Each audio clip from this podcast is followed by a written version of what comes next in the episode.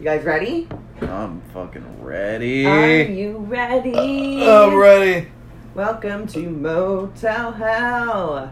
Greatest Motel hell. podcast in the world. Everybody's listening to it. Yeah, highest rated podcast currently on iTunes. Five stars. Five stars. iTunes All uh, positive comments. podcast store. My name's Alexa. Flex Lexa, Flex for short. I think I'm starting to like the nickname. So you said that like three episodes ago, Did and then I? two episodes ago, you're like, I don't like the name anymore. I go back and forth, but when I saw that car said Flex on it, I was like, I would like to own this car. Mm. yeah. So I think it's affecting me one way or another. Yeah. Yeah. We're, we're putting you in an echo chamber where we're just continuously conditioning you to like it. hmm So eventually, you'll become your own abuser. I'm flexing, you guys. Oh, God. Oh! I know it scares the children. My muscles. You should see me take Frank down. Yeah. I She's a regular Stacy. I love seeing Um, you take Frank down. So I'm here with two very sexy Chads. Uh, I would be a roasty, 100%. A roast. I don't even know if I'm a Chad or even I'll a, explain. or even a Is that like a roast? You might beef? be a manlet. Yeah, Roast beef thing, yeah. because I'm not that hot and I don't make money, so I don't know where I fit into all this. I mean, you're obviously not Tyrone's. I'm a Chad. You're def a Chad. Yeah, you're a Chad. Totally a Chad. Might have to join this message. In my board. best life, I'm a Stacy, but truly I'm a femoid. No, I, roasty. I think I think you're a Stacy. Oh my god. I know. Thank you. Um, so that manlet over there. I don't like this episode already because I'm gonna find out what manlet means, and it's gonna be bad. And then um, he's also known as the professor, Captain Stabbin, um, sexiest boy with a beard that's red. Good save. Good save. And over here is Mr. Dick Fetty. I can introduce myself. I'm so sorry. I'm sorry. I'm the host of the show, so sometimes I take on hostly roles, but that was rude of me. Go ahead. well, we've just been fighting about this since episode one, but Maybe if I started listening. yeah, I'm Dick Fetty. Make a dodecahedron. Run up on pitches, I'm ski and cut up their faces, they bleed and underage girls, I'm cream and Yeah, that was stuck in my head the other day. Yeah, it's it's really what's Mecha gonna get this podcast out to the people. It's funny they played. They just played Clash of the Titans at the uh, Philadelphia Film Society at the Ah. Roxy. I know. I was like, man, if only we had known, we could have gone and just sang that the whole time. um, so tonight we're talking about quite possibly my favorite subject, which is I think a little weird given I'm a feminist woman. I don't even feel like disdain for these guys though. I'm like generally just Interesting. interested in them in a way I haven't been interested in a topic in a really long time. But we'll get to that. First, we're going to review our movie. Yeah. Well, the first thing I want to say before we get into the movie is we're trying a new recording method tonight, which seems promising, but uh, time will tell. And uh, there it is. There's the uh. We'll see how good it is if it just picked up my nasty ass fart I just had. Well, it's less about what it's picking up than what it's not picking up. More about so what it's it's putting down. Yes, yes, yes. Your coaster. There you go. Um, yeah, sure.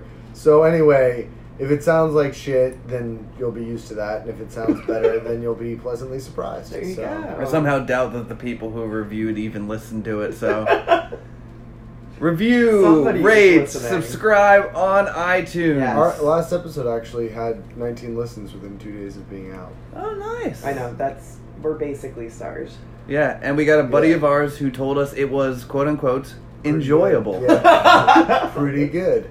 I mean, I know him, so I know that was like, you know, oh, it's good, man. But reading it in a text message, episode 20 was enjoyable. I was like, Good. oh, okay.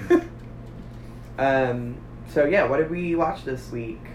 Well, uh, we're doing it a little differently because of time constraints for this evening.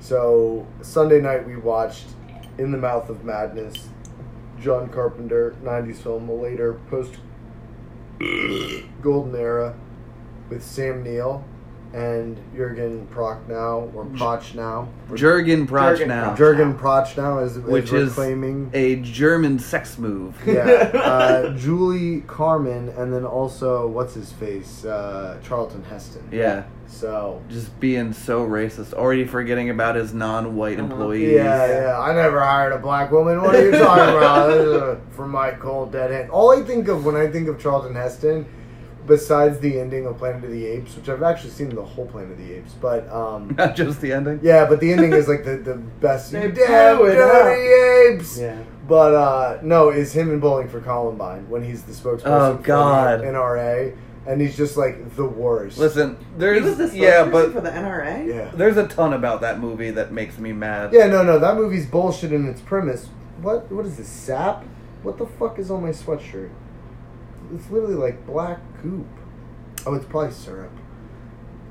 When I do love syrup. So you were saying about Uh, the Charlton last time I wore this, I'm guessing. Um, yeah. Anyways, he talks about like they can pull, pull his, pull his guns from his cold dead hands. okay, good. Which he's old and probably not in great health, so, So we might could be probably- soon. yeah, Yeah, be we soon. could probably get them off of him. He may be dead. I don't even know if he's dead or not. is he dead? Uh, He could be. I think he's dead. He's, he was old then. That was 20 years ago. Well, Who knows? I don't know. Who knows? By the way, I wanted to mention if anyone's curious about the Darth Vader sounds that are happening on the podcast on and off again, it's because I quit smoking and started vaping.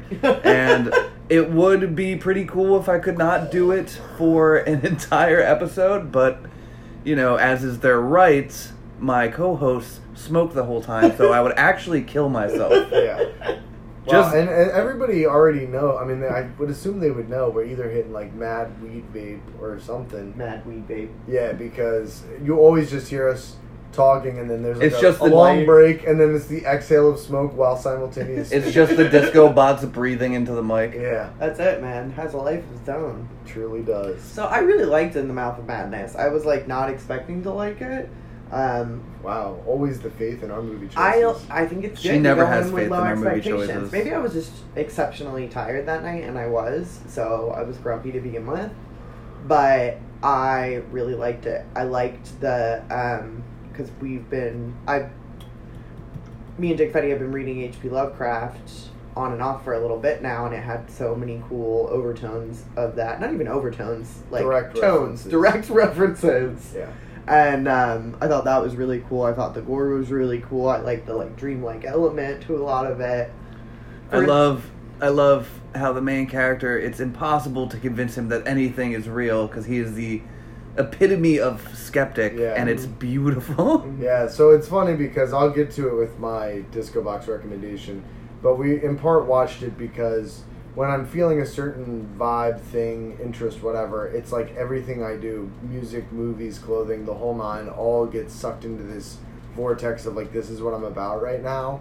And it's a good and a bad thing. Uh, this time it paid off. And for me, uh, Ben and I tried to watch it oh, three years ago at this point. Yeah. And I wasn't feeling it. I had a, a close friend who had watched it a couple times and recommended it to me. And I was really put off once I watched Prince of Darkness years ago and didn't like that. And the grim memories I have of Ghost of Mars, I thought, I'm not to fuck with 90s Carpenter. But given the circumstances that led to us watching it now, I was it was to be hard for me not to like it.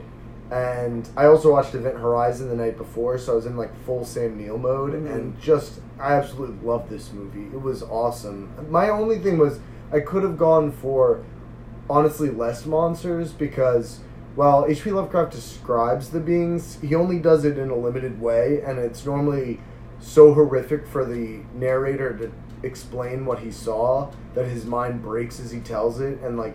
You know, H.P. Lovecraft is a much better writer than John Carpenter is a scriptwriter or whoever That's did that very script true. Yeah. so you know there's it's that doesn't have that level of artistry but as far as carpenter films goes i would say it's you know the thing is un- indisputable as the best film from my perspective. And then in terms of enjoyment, there's a lot of other ones you could place in second place. I'd probably go with Escape from New York because I love Kurt Russell. But this could be my third favorite Carpenter movie, honestly. I mean, I've only watched it all the way through the one time. But Jürgen Prochnow is a famous German actor who was most famous for being in the U uh, Das Boot miniseries. And he's great in it, even though he's not in it a ton. There's Doberman Pinschers, which are just terrifying Yeah. and pointy dogs. Yeah. And uh, Creepy children. the, the, the old woman who's also in Twin Peaks in season two. Right. Sam Neill smoking whenever and wherever he in wants. every scene. Never able to finish. a Never cigarette. able to finish a cigarette. And I'm pretty sure that the art that they had for the books in the movie was the same artist or like very similar in style to one of the publishing houses that put out tons of Lovecraft stuff in the 80s and 90s. They're exactly of the same style. And the books that Sutter Kane writes um, are the titles are all play on H.P. Lovecraft story titles. So they are because the one is like oh man I can't remember them. But they, they all are. I'll I'll post them or something. In the mouth of madness, at Yeah. the mountains of madness. yeah, Yeah. right exactly. There's a, but there are, all of them are, are like that. I was reading some stuff on Reddit about the movie. Anyways I I was totally into it. And I, I think you described it perfectly when we watched it, and I believe on the episode, which we should just delete because the more I think about it, the more awful I feel about the John Carpenter episode we did because I'm awful at research and I shouldn't even be on this podcast. No, But- no. But I believe I described it as a Lovecraftian love letter, and then we were when we were watching the movie. You referred to it more as a Lovecraftian back alley blowjob. which I think is utter, utterly perfect Yeah. because it's it's got those Lovecraft elements that I love.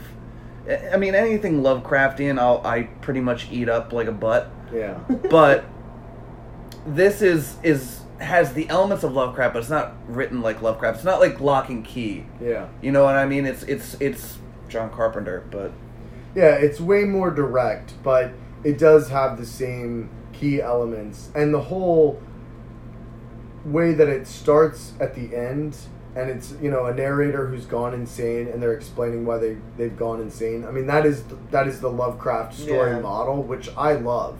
And most stories, you know, I sort of think of the Rick and Morty episode, the Purge episode, when he's like, I think most stories should start at the beginning. You know, Yeah. why why this cut to two weeks earlier? Yeah. Blah blah blah. I agree with that most of the time. Lovecraft makes it work. You know, Yeah. Lovecraft makes it work because I, I couldn't even imagine it working a different way, and uh, they do it in the movie so well um, that yeah, I don't know. I really, I really, really enjoyed it, and it's it's it's not his best film ever, and with a bit of, a better budget, and you know the other thing that for me was the his use of lighting in most of his films. Like the thing is, again, one of one of the best in the sense of up until pretty much everything after the thing got increasingly lighter in the way that it was shot and looked more and more like a TV movie and less like a big budget film. The thing looks incredible. Watching it on Blu-ray doesn't hurt it; it enhances it. Whereas like a lot of his movies are probably best viewed on an old VHS,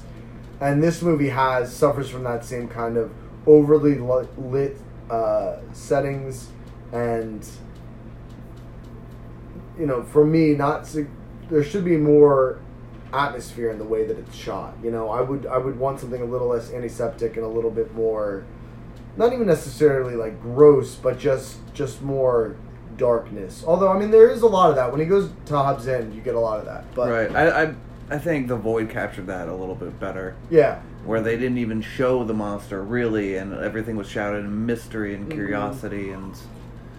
God, I love the Void. Yeah, That's and that was that was the other thing that uh, you know I took away from this was, from my perspective, the void cr- cribs from a lot of different films, but to me, it almost cribbed more from In the Mouth of Madness than any other Carpenter film. definitely. You know, in and it was also again a big carp or not Carpenter, but um, H.P. Lovecraft fellatio job but it was also a carpenter job in the way that he does his movies Mhm. and so it's it was essentially a movie designed made by people like us with the same interests as us uh, wanting to showing us all the things we want to see. It was So- FUBU. Yeah, For us, by us. yeah, it really was. It was the FUBU of films, and I don't say that ironically. So, I don't know. I'd say 4.5 out of 5 for me. Just can't avoid those high ratings. Mm. Um, I would say Ben. What's your rating? You go before me. So you can base your rating on mine. No, I want to figure out what metric I'm using. Fair All right, enough. We're gonna do out of 10, right? Oh, we're doing out of ten. Yeah, no, we're doing what we it- talked about. yeah, Yeah, but I'm so at- 9 out of 10. I I'd say a solid. Mm, yeah, nine out of ten. I mean, strangely enough, I just I don't know. I just love that movie, and uh, I could watch that movie more than once, um, like every few months, and not be completely annoyed and never want to watch it. There's some movies that take a lot out of me when I watch them, and this is not one of them. Yeah.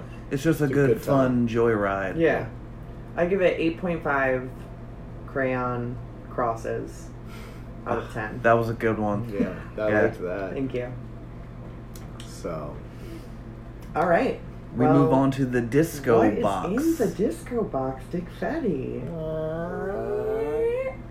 uh, so the disco box started with the disco box recommendation, rather, is all based on a concert I went to two weeks ago. So, I sort of had my dream death metal show come up out of the blue when it was announced maybe two months ago that Demilich, Blood Incantation were playing together on an East Coast, uh, well, mostly East Coast tour. And I never thought I'd get to see Demilich live. They've played the United States a couple times. They did a West Coast tour a year or two ago, and they've played Maryland Death Fest, but I've never been there for it. And I've been listening to Demilich for eight or nine years since I really got into death metal back in like 2010, 2011. And uh, so I was super psyched. And then they were supposed to play Philly, and they did. Then they weren't going to, and then they did. And last minute I got tickets, and then all this craziness happened. But long story short, I wound up at the show. I went by myself, and I thought, okay, so here's a band that hasn't released any new music in 25 years, and they haven't really done anything but reunion type shows. Is this actually going to be good? And Blood Incantation's like the new hot thing, and I think my first disco box recommendation ever was Blood Incantation's Star Spawn, which There's came no way of telling. in 2016. How do you mean? I, I have no I have no reference. I don't I don't have a list of all the recommendations because they're all just so good. Yeah. What?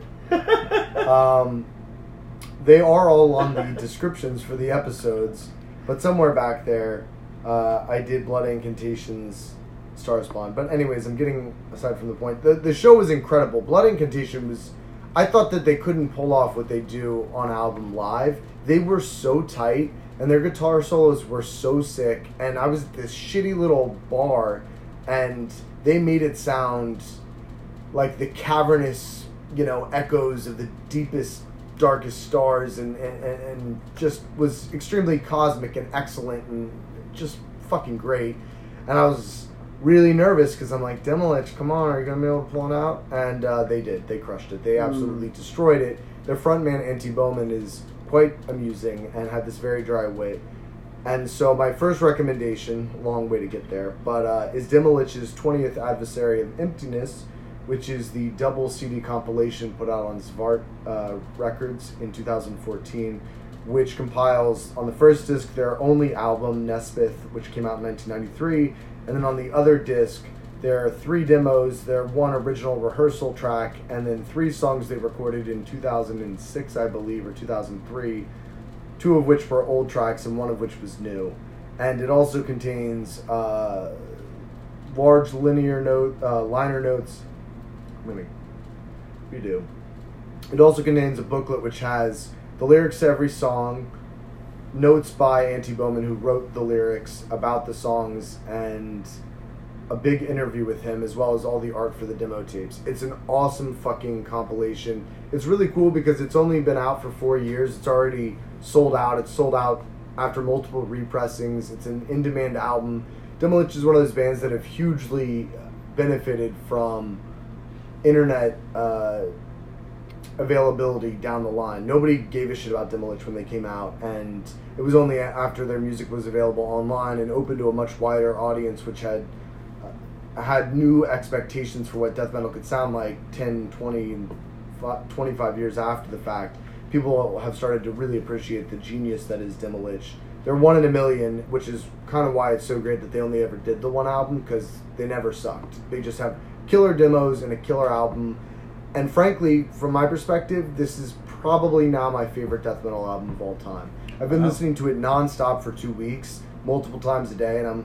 It is a perfect album, and I think I like it even more. Although it's hard to say, Bolt Thrower's Realm of Chaos is an incredible album. Carcass's Necroticism is again incredible album, and there's almost unfuckable with Entombed's Left Hand Path, which is just changed everything.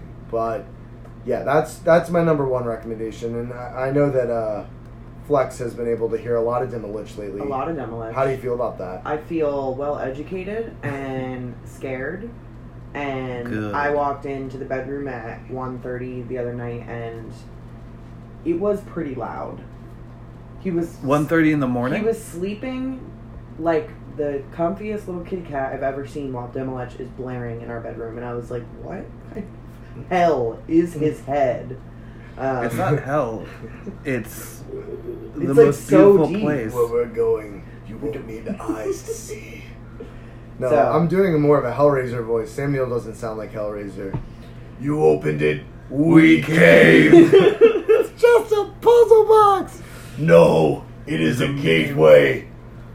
Uh, So yes, recommendation number one. Really, the best recommendation I can ever give. if you haven't listened to Demilich, you should do it. yeah. I don't know if their website still has all the material online for free, but Antti Boman ran the website for a long time, and that was how I got it all. He had all the MP3s up with the art and all the rest, and they're just amazing. And if you like Lovecraft, it is Lovecraftian metal that doesn't straight say like Lovecraft, Lovecraft uh, god names or any of that kind of stuff. It just captures his vibe, his style of storytelling. The lyrics all show that.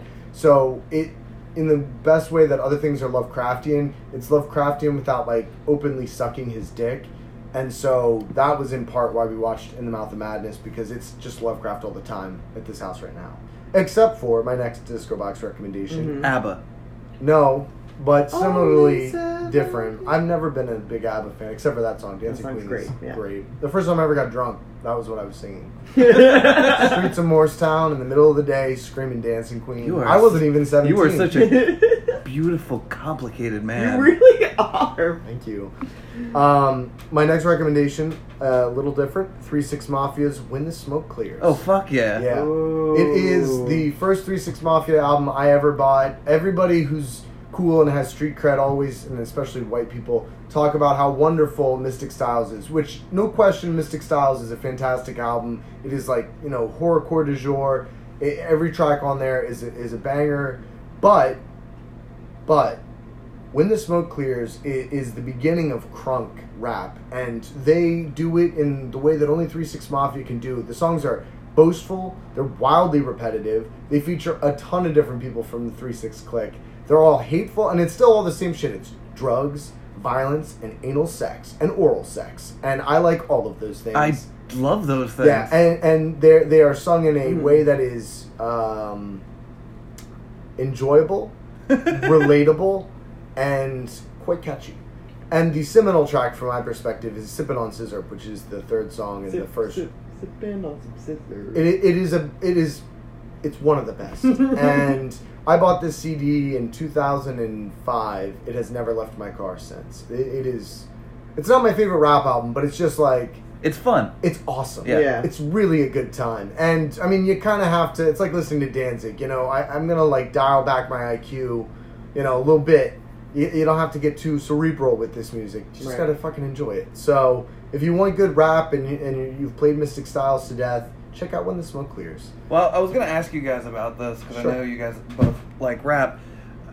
I found out that Wu Tang Clan is going to be redoing one of their earlier albums with the new. It might even be their first album with the new people in the band instead of the original Mhm. lineup. How does that make you feel? I've never been a, a Wu Tang fan. Really? I'm not that I have anything about, against them, but I just never got into it. So No I wonder don't you never opinion. protect your neck. How do you feel about that? Loved that. Uh, that makes me feel like I have AIDS. Yeah. I feel the same way.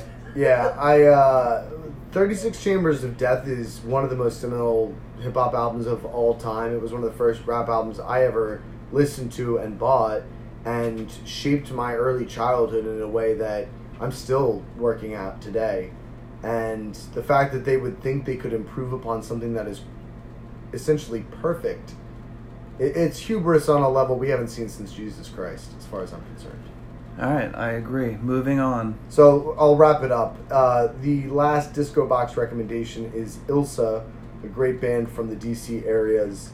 Uh, their second album, Intoxicantations, which is a bit of a mouthful but also fun, and it came out in 2012. It's I think it's an LP only release, and originally I was their first album changed my life. It got me into death metal for real, and I've, I've never looked back since. It seeing them live and all this stuff was amazing.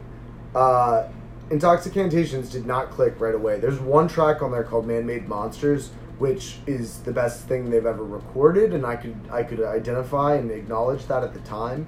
But as far as the crusty, brutal sound of their first record, which is this amazing mixture of death metal and sludge, and like the vibe of crust punk and the wild overdrivenness of Swedish Death, um, it just didn't have that level of bite. And I didn't get a physical copy for a while either, which kind of put it, you know, sort of hampered my interest or enthusiasm. But when I finally did get the actual record, the cover is a tiger with its tongue out, and there's acid blotter paper on it, and then there's a spoon, you know, like a you would cook heroin in, except for instead of um, heroin, I think it's maggots in a tooth, and then all this other crazy occult meets drug stuff, and it's just it's fucking great. And what really sets the record above their first album and their even their later albums is that the their their main songwriter and lyricist Orion, he's a storyteller. And once you read the lyrics and listen to the songs, the movement of the song makes so much more sense because he's always telling a story. And it's a lot like reading Deathspell Omega's lyrics while you listen to the music. You're like, oh, I get this now. This is this is it's more like through composed music where there's not repetition of sections and everything is constantly changing and evolving. It's not quite that. It's still uh, sludge metal, so there is a fair amount of repetition, but it is a fucking kick-ass record and it really picks up in the second half. The B side is is probably just all bangers, but Man Made Monsters is on the A side. That one's great too. But it's basically like satanic cult samples and serial killer samples and stuff about true crime and stuff about shooting maggots into your veins and your skin falling off and all this great shit. And it's all, all told with a really well uh, written sort of storyteller perspective. So if you're into sludge, death metal, or crust and you're not a fucking bitch, then I would recommend Intoxicantations. So by Dick Ilsa. Fetty, I'm not a bitch. Then you should check out this record. Maybe we'll listen to some later. Okay, All right. that's it. Closing the disco box. Okay, guys, I am so excited. Describe my face. Uh, no, I don't want to. It's very happy. Yeah, there's a big smile on it. She's like a Stacy for sure. oh my god, I love this topic. So, um, I'll just say that I I found out about incels a few years ago, and I'm gonna describe what those are in a second. Through a Law and Order episode, um, because they had an episode where an incel, you know, Is meets that a girl. really how you found out? That's about exactly this? how I found out about it. I didn't Well, think it was a real thing, and then I looked it up. Most was like- things I've learned in life have come from Yeah. Law and Order episodes. So it was basically an incel got a girlfriend, and this other incel got jealous Oh yeah, you told me this. and killed the guy and the girl. So, um, but it wasn't probably until a month ago that I, much like my addiction to Craigslist personal ads a few years ago, I think I think it was like even two months ago. maybe it was two months ago. There was a time back in 2015 where I, for like three months straight, could not stop reading men for men, men for women, women for like looking up Craigslist ads, and there was so many dick pics. It was like wading through dick pics, and I would do it on like the bus in You California. act like you didn't enjoy it. Yeah, I loved them. So uh, about two months ago, I I can't even remember what spurred it. Do you remember? It was something. I think we, it might have been when we were picking uh, the the agenda for new episodes, but it could have. No, it wasn't. been- We didn't even talk were about it then. Yeah, I something happened. It was in the text I message Thought, chain. Let me, um, I got it. let me look up incel message boards. Um, and I have been nonstop addicted for whenever I have a moment to myself at work. I'm like, let me just see what's going on on the message board. Um, and it's so weird because as a, a feminist woman, a woman who believes in equity woman and equality, not a woman of color, I'm a white woman. Um, I should. I, I, I feel like I should feel some type of rage, and maybe it's the anonymity of it all, and the fact that like it does scare me that these guys are walking around among us. Um, but I am captivated by them. I don't even feel anger when I read these posts. It's more just general interest. I can tell you exactly what caused this. What caused it? Oh yeah, you sent that in. The, what is that, Ben? Explain that. It, it was it's a article that Dick Fetty sent to us about toxic masculinity Yeah, and about you know? Alek Minassian, the guy who did the, the Toronto kills. who did yeah. the Toronto killings. Yeah, well, okay, maybe that was it. Because I was in a masculinities class last semester. We talked a lot about hegemonic masculinity, and like I. But I thought I it don't started think I ever during. tie them together. No, though. I thought it was your microaggressions class. I feel like we talked about it before that attack, but it doesn't Maybe. really matter. Anyway. it's been for a while. Let's talk about incels. So, first off, what does incel stand for? Do you guys know? Involuntary celibacy. Into oh no, never mind. No. Involuntary, Involuntary celibacy. celibacy. So, do we know the origins of the term incel? some woman, right? yeah, right. Okay, so Some Stacy. what is it? Wasn't a Stacy. Her name was Alana. She didn't. She still remained just Alana until this, she was interviewed by Elle. Um, Is that a lesbian magazine? no, it's just a Lady la- magazine. lady magazine. Huh. Um, so in 1993, she was struggling with um, her gender identity, with her sexual preference. She was awkward, introverted. Um, she was like later in life, and um, Was she a roasty? she might have become one. So she started. She was trying to find the term for it, and she like, she was thinking of all these different things, and then like, thought of involuntary celibacy. So she started this website called Alana's Involuntary Celibacy Proj- Project. And it- hot. yeah. So it was it was populated by men and women, but as it grew, it became more and more men. And she started to have like tons of mixed feelings about the men because they were prone to, in quotes, antagonistic um, behaviors and repetitive complaining. So she Sounds about right. Wow, men turning into women, love it. Oh, really? This is what you normally do on the table. Well, I'm sorry, I should have not said that. no, it's fine. It's true. Do you need an ashtray? Do you have an ashtray? Um, I just need it to be closer to me. Oh, we're sharing this one. I yeah. thought you had the other. No. So one. I'm Um, she really wanted it to be like a place for people to find solace, people who were confused about like where they fit in the world, where they fit gender wise. Um, she really wanted to say like she made this comment that like if you love a horse, you love a horse. You know those people that love objects? Yeah. They're the best. the car fuckers. Yeah, the, yeah. The car fuckers, the inflatable animal fuckers. There's that was on my the strange one addiction. woman who was in love with the Statue of Liberty. I watched the whole documentary on her. Um, That's nice. Yeah, but she was like, I don't care what you love. Like, come to this place and be safe with us where we like can't find love. So she started um, exploring like Mystery. queer feminist theory and like doing all this different stuff. And then she started dating a woman and she was like becoming detached from the message board. She's like finding her own self. So she handed the message board over to a stranger and was like, take it and never looked back. So then she's reading Mother Jones. And then the, the message board from there got more better. no, Ben, you're wrong.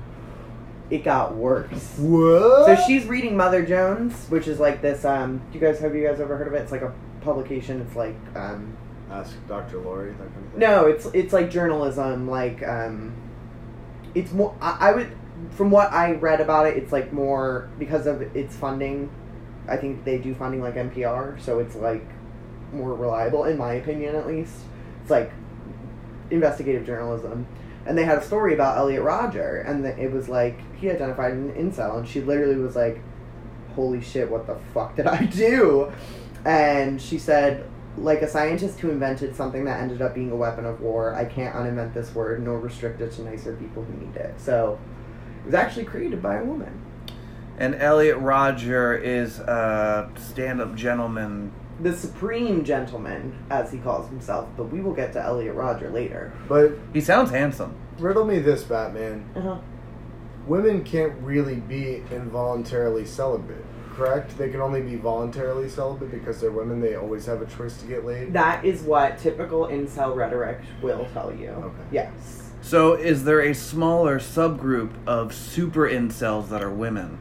Um, so there's this thread on Reddit called Forever Alone, um, which is men and women who are like not as hateful as the incel community. Um, but no, I can't see a woman being able to infiltrate this community in any way At this point, at this point. No.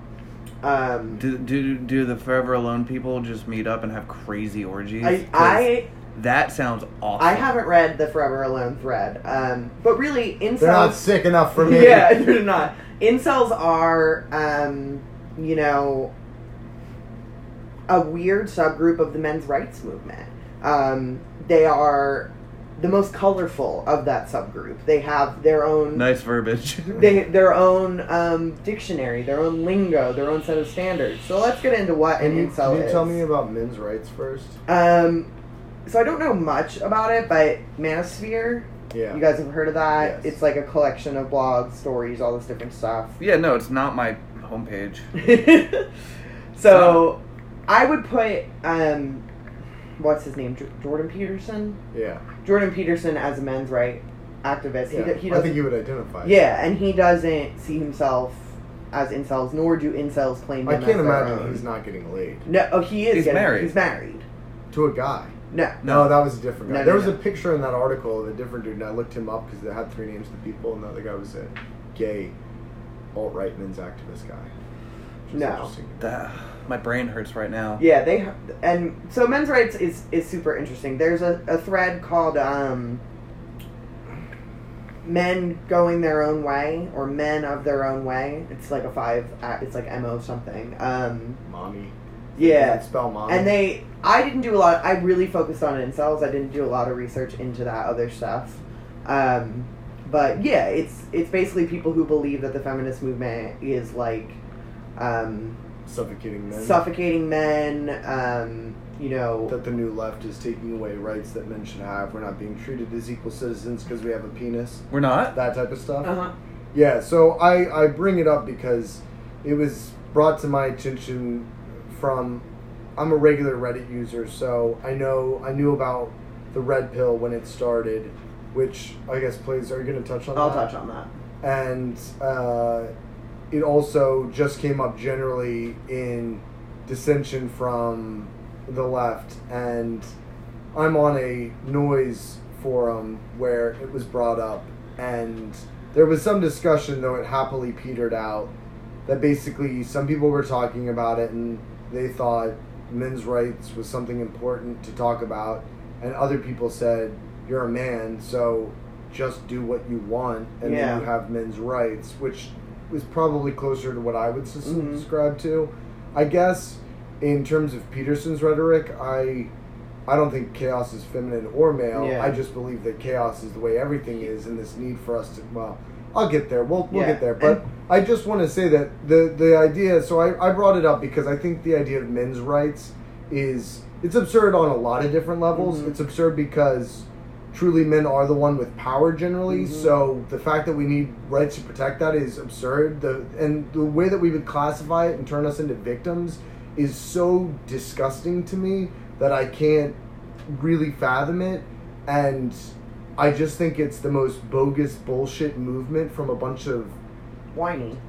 whiny doesn't begin to describe these these people are more pathetic than fucking the cockroaches I stomp out when I walk outside. They they I really don't care for them and I don't care for anything that is under the guise of men's rights. Yeah. Like that shit is such bullshit. It is such entirely. outrageous bullshit that it, it really No, steams, it is. steams It is my, entire, and it's the same thing you see with like when people of color are trying to advocate for the them rights, and you see people being like, "It's okay to be white," like we're being attacked for being white, and it's like, Why can't we have? Why, why can't we be proud of being, Being white, white, and yeah. have you know like White History Month? it has nothing to.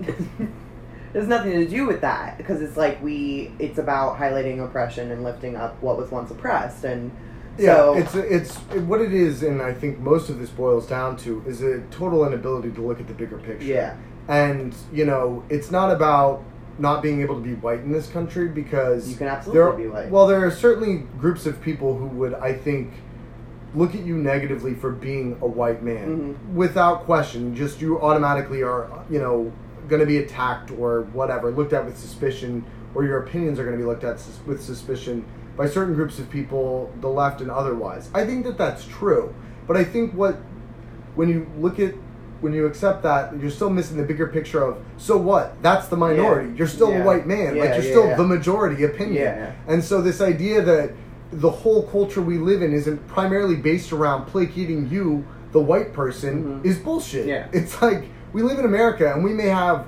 way more ethnic diversity than most other countries in the world. Uh, you know, especially in terms of the modern Western world, air quotes, and all the rest. Um, it's just, it's just so much bullshit. It is so much bullshit. And reading stuff from Jordan Peterson, the stuff that comes out of um, Richard Spencer's mouth, and and other people, and especially reading these message boards, it's like men's rights people are all over the place. The pickup artistry is a great example of men's rights. Do you guys know about the pickup artist? Yeah. Right. So I have a few examples here, but let's let's get it. Is there anything you wanted to add, Ben, to that? No. Okay, so let's get into what an incel is. Let's get Okay. into the categoristics. So they define themselves as being unable to find romantic or sexual partners despite de- desiring one. As a state, they refer to themselves as the inceldom. Um, inceldom. I N C E L D O M. Mm-hmm. Almost Keyword being dumb. Am I right? High five. Woo! Almost exclusively male and mostly heterosexual. Almost exclusively white, but they do have um like Black cur- cells. curry cells. I swear to God, that's what they call themselves. Sand cells. Um, Ooh wee. yeah, it's like weird, and they they self refer to themselves as that. Sure, yeah. Um, It's- It's just this all sounds like a George Orwell book to me. It's just so insane. so mostly characterized by resentment, misanthropy, misogyny, racism, entitlement to sex, endorsement of violence against sexually active women, and more successfully sexual men. So recently, I think like a year ago, the Southern Southern Poverty Law Centers um, officially listed it as a hate group. Um, on What's par. the Southern Poverty Law? You know, they are like a standard for um, groups? Yeah, they are because they're mentioned a lot in this research. Um, the Southern Poverty Law Center documented 954 active hate groups in the United States in 2017. Monitors hate groups and other extremists throughout the U.S. and exposes their activities to law enforcement agencies, the media, and the public. So they are specific to hate groups. Um, so they are described as part of the online male supremacy ecosystem. And when you look at the mass killings that have come out of inceldom, um, obvi- you want to flag it. And the shit that I read, like I was saying to Dick Fetty earlier, that um, as you all know, the subreddit um, incels was banned Yes. um, oh, under, and I'm gonna get into that. It was actually banned on November seventh, 2017, because they It was about, well, I guess eight months ago. now. yeah, they vi- it, recently they violated a new policy that bans content that encourages, glorifies, incites, or calls for violence of physical harm against individual or a group of people. Um, Well, they also um, they a while ago they banned uh, some neo-Nazi groups, and it's it's funny too because I, I think one of the co-creators or co-founders of Reddit actually went to bat for this group, not because he agreed with it, but more so the fact that it's free speech Exactly. and they shouldn't be banned from a website because they're talking about hatred and and whatnot. And then they turned on him yeah, which, and- which I thought was hilarious. It's like this guy being like, "No, you guys have the right to free speech," and they're like, "Nah, fuck you." Yeah. That's just how I it just was when imagine. at Skokie, Illinois. It's when the NAACP protected the rights of the neo Nazis Mhm. who wanted to march in Skokie, Illinois, and did that. Yeah. You know, but it, the internet's also different because it's not public speech. Yeah. It's private speech that's owned by private Companies. web domains. Exactly. So that's people get real confused about the First Amendment rights. It's the right to free public speech. You can silence whoever you want in private. Yeah. Exactly. It's like when they got fired that guy from Duck Dynasty, and everyone was like, "Free speech." And it's like, no, he works for a company. They have the right to Yeah. fire him. He's not in jail. Exactly. Well, and it was the same thing when the the guy who used to run this neo-Nazi distro called Behold Barbarity. Everybody was all up in arms that he got fired by the law firm he worked for, and I'm thinking to myself, he works for a high-profile law firm. Yeah. When they found out he was a neo-Nazi, or at least when it was, they were no longer able to ignore that. Of course, they're gonna fire him. Yeah. Like, that's the risk you run. Yeah, well, I think Trevor Noah says it perfectly, which is like, you can um, you can say whatever you want in a public forum. It doesn't mean you're not going to get punched in the face for it. Like there are I like there are consequences to your speech. So you can say whatever the That's fuck pretty you good. want. Um, so it had forty thousand members at its height, and then they um, took it down. And so I I mostly in the beginning was playing around on their new forum, which is Brain Cells. Which, to be fair, clever name. Clever name. I'll give Clever it that. name. I also was reading the Reddit incel tears, but it really just pulls the worst of the incel community and makes fun of it. Um, Yeah, which I, I- like. Don't get me wrong. I had less fun diving deep into in, uh, the Tears one than I did Brain yeah, Cells. because it it really is just like a bunch of people making fun of incels and taking. And I know this is horrible because incels are horrible, but um, it's taking the worst of them and it's not giving this comprehensive picture of what the incels actually are. I feel like it also could aggravate the problem. Oh, it does. All they talk about on brain cells is incel tears. Um, they're really like, like make fun of them and talk about them and like are like this is gonna be put. They they love. Um, I feel like brain cells, though, all I think of is the meta version, the sort of meta meme that the Rick and Morty uh, subreddit has become, which is all this. Well, you have to have a high enough intellect Yeah. to get all the jokes, which is Mhm. now like a meme, but it's also there are people, and they're, I feel like, largely coming from 4chan. Oh, yeah. But it's this whole cross section of these aloof, elitist people, and uh, Yeah, it's it's it's pretty bad.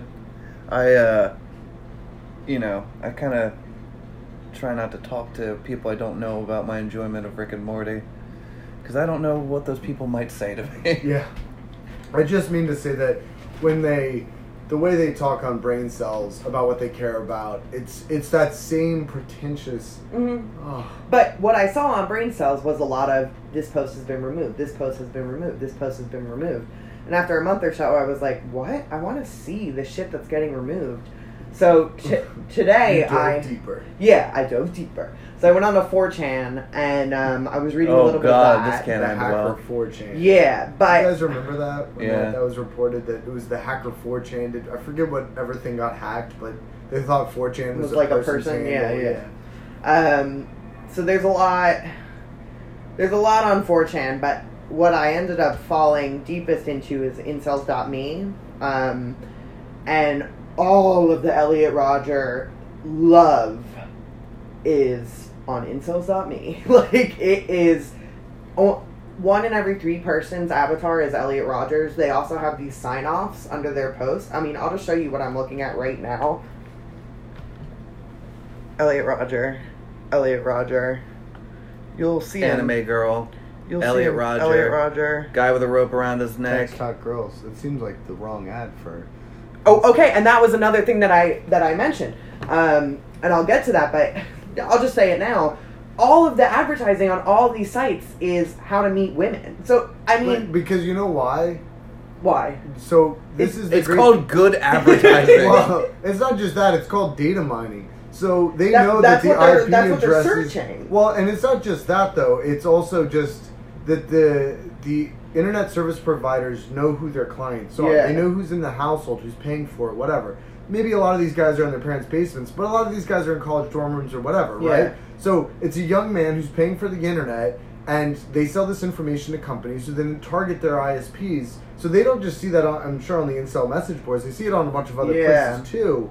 But it's just hilarious because this is they're, they're the target audience for this type of stuff. It's it's when you're you know coked up and you're on Pornhub and it says meet local fuck Yeah, singles. well, now," think or- about Yeah. every time we're on Kiss Anime and all of the all of the ads Hot are Asian women in hot Medford. Asian women in town nearest to Yeah, me, yeah.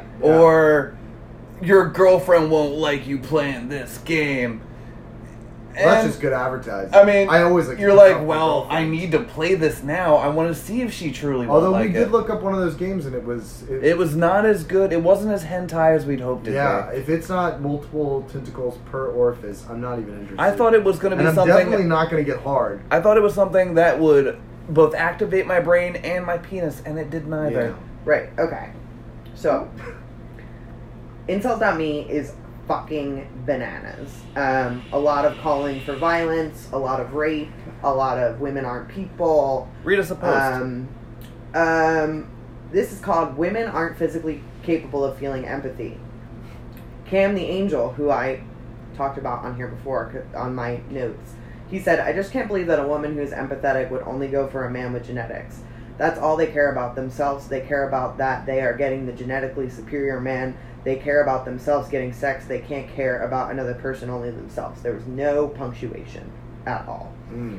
Um, some comments. Sounds like the worst. Women only have empathy for Chads and his baby. Reminder that women absolutely loathe your existence for daring to be an ugly male. They do not feel empathy towards us whatsoever.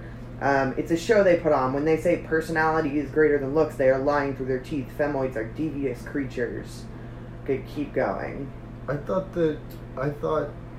I, I mean, I don't know. When I read the psychology magazines in my therapist's office, hmm they say that women seek an emotional bond and that physical attraction is more No, important as a men. woman, I can say it has nothing to do with that.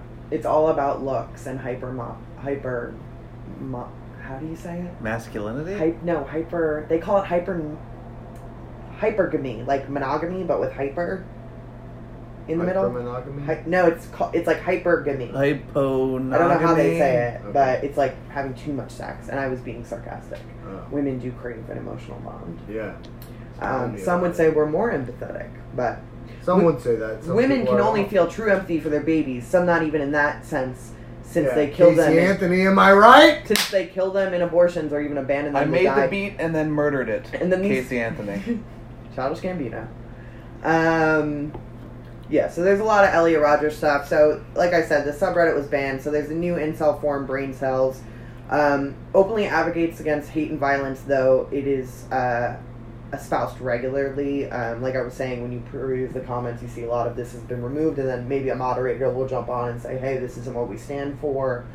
So you're Um, saying the brain cell community, at least their public message is that they don't advocate for exactly violence. exactly and they have moderators that remove posts and tell people to chill out um, but it's based like i was saying based within the men's rights movement that has taken shape within the advent of the internet and has taken a big spike since trump got elected as president um, the manosphere i was talking about blogs subreddits facebook groups forums more dedicated to rejecting feminism in favor of men's rights and like i said before incels are by far the most diverse of men rights advocates. Um, there are similar subreddits like men going their own way, MGTOW, I have it here.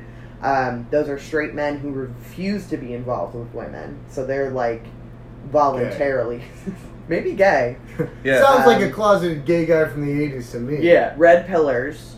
Um, Yeah. So those are people who take the red pill are people Oh, who truly pillars. You said pillar, and I immediately thought pillar. dick. Yeah, yeah, yeah. A no. red pillar. No, so they They only have they take the re- in reference to the Matrix. They take the red pill and they see reality for what it really is, and that reality is that women rule over men, which is so contradictory to what they espouse, which is so interesting. And it makes sense that a lot of this, or well, this specific thing, is based on the Matrix. Yeah.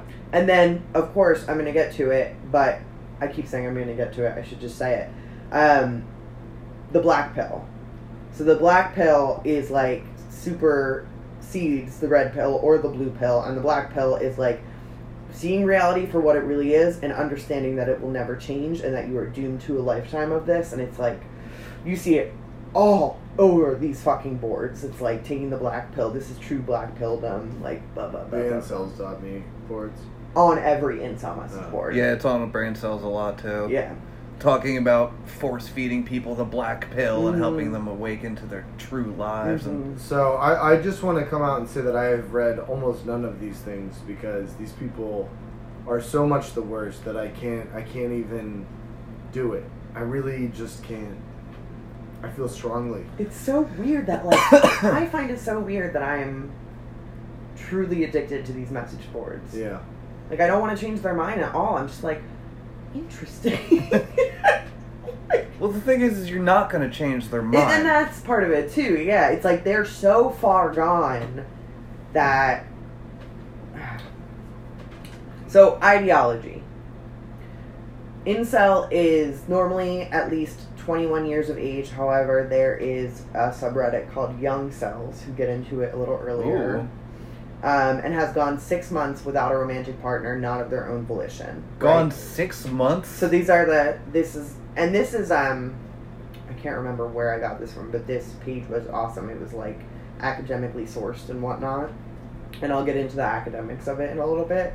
Um, so many people of all genders fit in this category, um, but predominantly heterosexual male incels frequent the subreddit, and almost all agree that the world, women, owes them sex and that they are oppressed for being sexless men, which is classic men's rights uh, beliefs. Well, I get that when you're 16, 17, and 18, you think you've earned sex by walking around Mhm. on two legs. I felt that way, but then I also had sex because it was also women felt that way. Everyone Yeah, to fuck. you're wanna 17. It's not that hard. I got liquor. I mean, I don't even have liquor. I got some weed. I'm I sure- just could tell you a funny joke. What are you doing? Have- have you I can seen- fiddle your bits. I don't know what I'm doing, but Have you seen the meme going around? This is hard to swallow pills. Yeah, and it's like So there's one that's that's it's hard to swallow pill, and then it goes down to the pill, and it says, uh, I'll look it up right now. "Well, no, I know what it says. I just I had to swallow my spit." It says pretty much that uh, maybe nice women are in er, n- women are into nice guys. You're, You're just, just not not- that nice of a guy. Yeah, no, and that's like what I think when I see um, the Elliot Rodger retribution vi- video right before he went on his ramp shooting spree, um, which is he's like me, the supreme gentleman, and it's like you're you're fucking weirding everyone out. Yeah, Like, no, you- you're an insufferable yeah, you're an insufferable human who scares people. That's why no one's going out with you. well, so it's basically it's neckbeard taken to the next level. Well, yes, and he in his videos he has this thing where he pauses as if he's about to say something profound. Like you'll see a lot of gurus Yeah. pause and think for a minute. But after his pause, every single time he goes and like smacks his lips. He also has this terrifyingly creepy laugh where he's like, and then he says something just utterly ridiculous and stupid. Well, so I can remember I wasn't even that young. That's the sad part about it.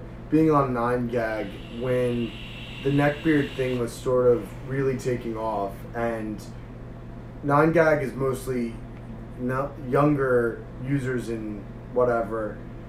So it was interesting because there were people who didn't know they were being neckbeards. There were people that were mocking them. It was this whole mix mash. And then I switched to Imgur, and then it was eventually Reddit. And I feel like, I mean, largely, I guess I just, it's mostly porn and Gundam for me, so I don't see a lot of stuff about neckbeards anymore. But, Same. Yeah, but uh, th- that was like a thing that was happening, and then it was kind of okay. But this whole friend zone, neckbeard, all that Mhm. stuff, like the whole idea of the friend zone, that it was so unfair because men were being placed into a Mhm. zone where they weren't having sex. I mean, I guess it's the precursor, or it was happening simultaneously, Mhm. but this is the much more militant, insane So version. neckbeards are kind of like Goku, regular Goku, and then incels are kind of like Super Saiyan 4 Goku.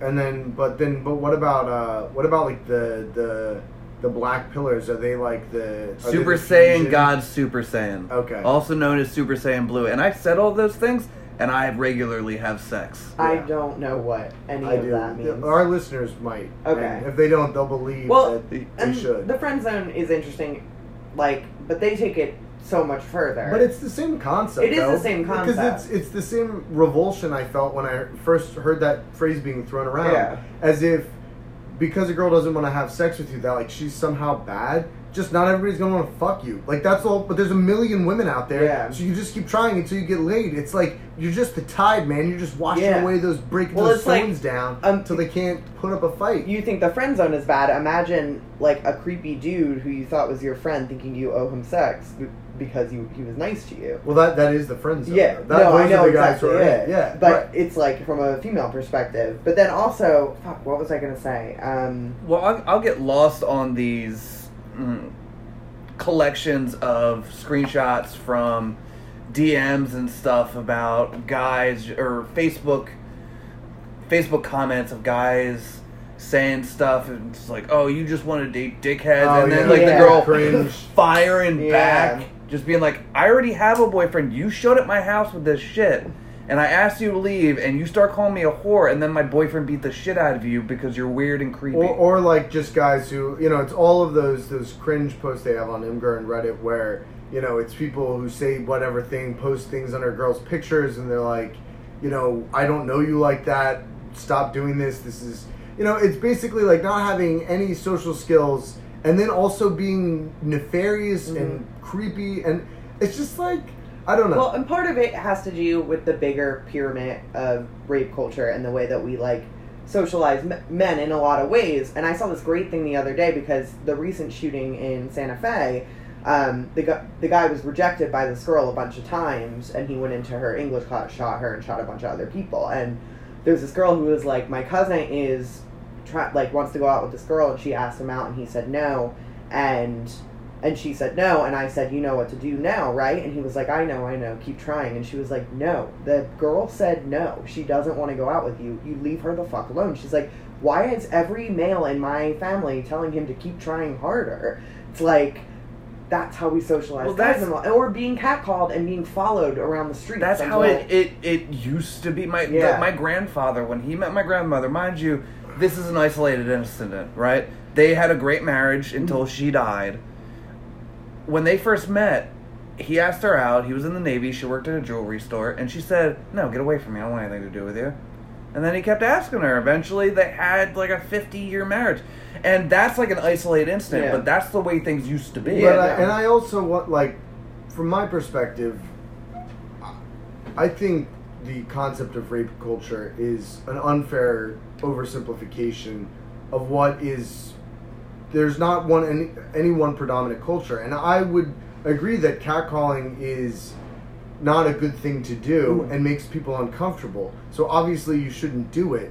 And I don't think that most men are encouraged to act in a way that uh, makes women uncomfortable. I think that there are, you know, as you mature, things that are okay change. So when you're 18, you might have some pretty dumb ideas because you're hanging out with a bunch of other Yeah. 18 year old boys, and the things you think are acceptable are probably not to a 21 year old guy or a 30 year old guy or a 40 year old guy. And I don't think other people are saying it's okay except for your other 18 year old Yeah. friends. So you go to the club and you say wild shit to girls, or like you go to the strip club and you do wild shit, and then you get kicked out by bouncers who are like, "Grow the fuck up," or whatever.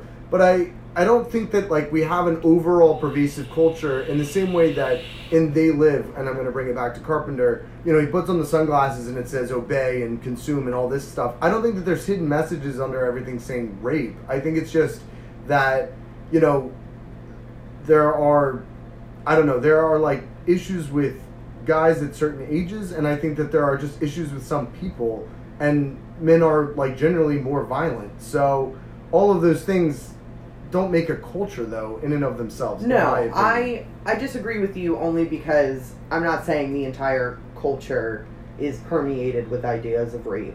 Um, I'm saying it is its own thing that exists for certain men who choose to believe in it. And the bottom tier of it is catcalling, asking a woman out repeatedly, and the second thing is like normalization of violence, and then it all leads up to rape. So it's not So- like sure, I get that, but I, I think that at least I feel like the way it, the the term rape culture is bandied about as is is as if it's an ever pervasive thing that all of the United States or Mhm. all of the Western world falls under, and I don't think that that's fair or true. I don't. I Think think that's that like the majority of men that I know don't do anything that would fall under quote unquote rape culture. And I also think that, you know, the facts are everything in every given case. And catcalling, probably you could say unanimously, not an appropriate thing to do. But, uh, you know, there are other things, like the example with your grandfather and your grandmother, where, like, I don't know, like, you, you kind of have to look at the, the totality of the circumstances. And, and it's also like sometimes things work out in life, even when they're not started the right way, Yeah. can have a good result. Absolutely. I think overall, like, it, it make if a girl says no to you, you should stop asking. But of course, there's isolated o- incidents in everything, and it can it can be different. Um, but I think, to your point, that like most of the guys you associate with wouldn't, which is awesome. But I I'm also called back to that video where the woman's asking women have you do you know anyone that's been sexually assaulted? And they're all like yeah yeah yeah yeah yeah. And then they go and ask the men do you know anyone who's ever sexually assaulted? And they're all like no no no no no. So i think it's like it's obviously like ingrained and underneath and we don't really know who everybody is. That's true, and but I also think that that the point going to that point, it, it's to me, it's like an inability. If you want to talk specifically about the United States, where we like we don't have an ability to talk about sex in a frank and honest way, and as a result, like sexual assault. Are you kidding me? Yeah. I mean, we're still a country where in schools nationwide we're teaching celibacy is the only way Mhm. to prevent STDs and all sorts of stuff. I mean, we're so fucked up about sex. I don't disagree. Like, I think that's heinous, and I, I also think it's like men just don't want to admit certain things. Uh, You know, we could talk about not to get, although it's, I mean, it's all related, masculinity and the culture of Mhm. masculinity and toxic masculinity. You know, that inability to admit. It's like I read a lot of articles for whatever reason. I think it was must have been related to a law school course about sexual assault in the military Mhm. and how it happens across the board. Mhm. But of course, it's wildly underreported by men because nobody wants to admit that they've ever been sexually Mhm. assaulted. And in that way, I would say, like, you know, you want to identify a rape culture. The military probably has like quite literally a Yeah. rape culture as Yeah. part of it, and that's horrifying and terrible, and and something that it's you know is awful. Like, I, don't get it twisted, but I don't know. I guess it's it's all of this. I just want to say that all of this stuff is more complicated. Incels are less complicated. they the are and they're of- funny yeah, it's like they're so obviously extreme Yeah, this is like delusional and terrible. Yeah. But this overall discussion of culture and what's appropriate and what's not is way more nuanced than we could cover in a hundred episodes of this podcast. Yeah. From my, per- I just like want to say that because I don't want, you know, I just I think it's at least I just want to air that opinion.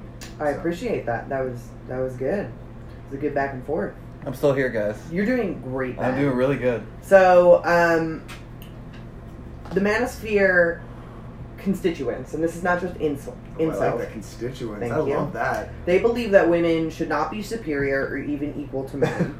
that, that they may be subhuman. Incels specifically believe that all women are vapid and only care about looks, and that was something we just like went over in that Yeah. specific thread. So therein lies the irony of the incel community, right?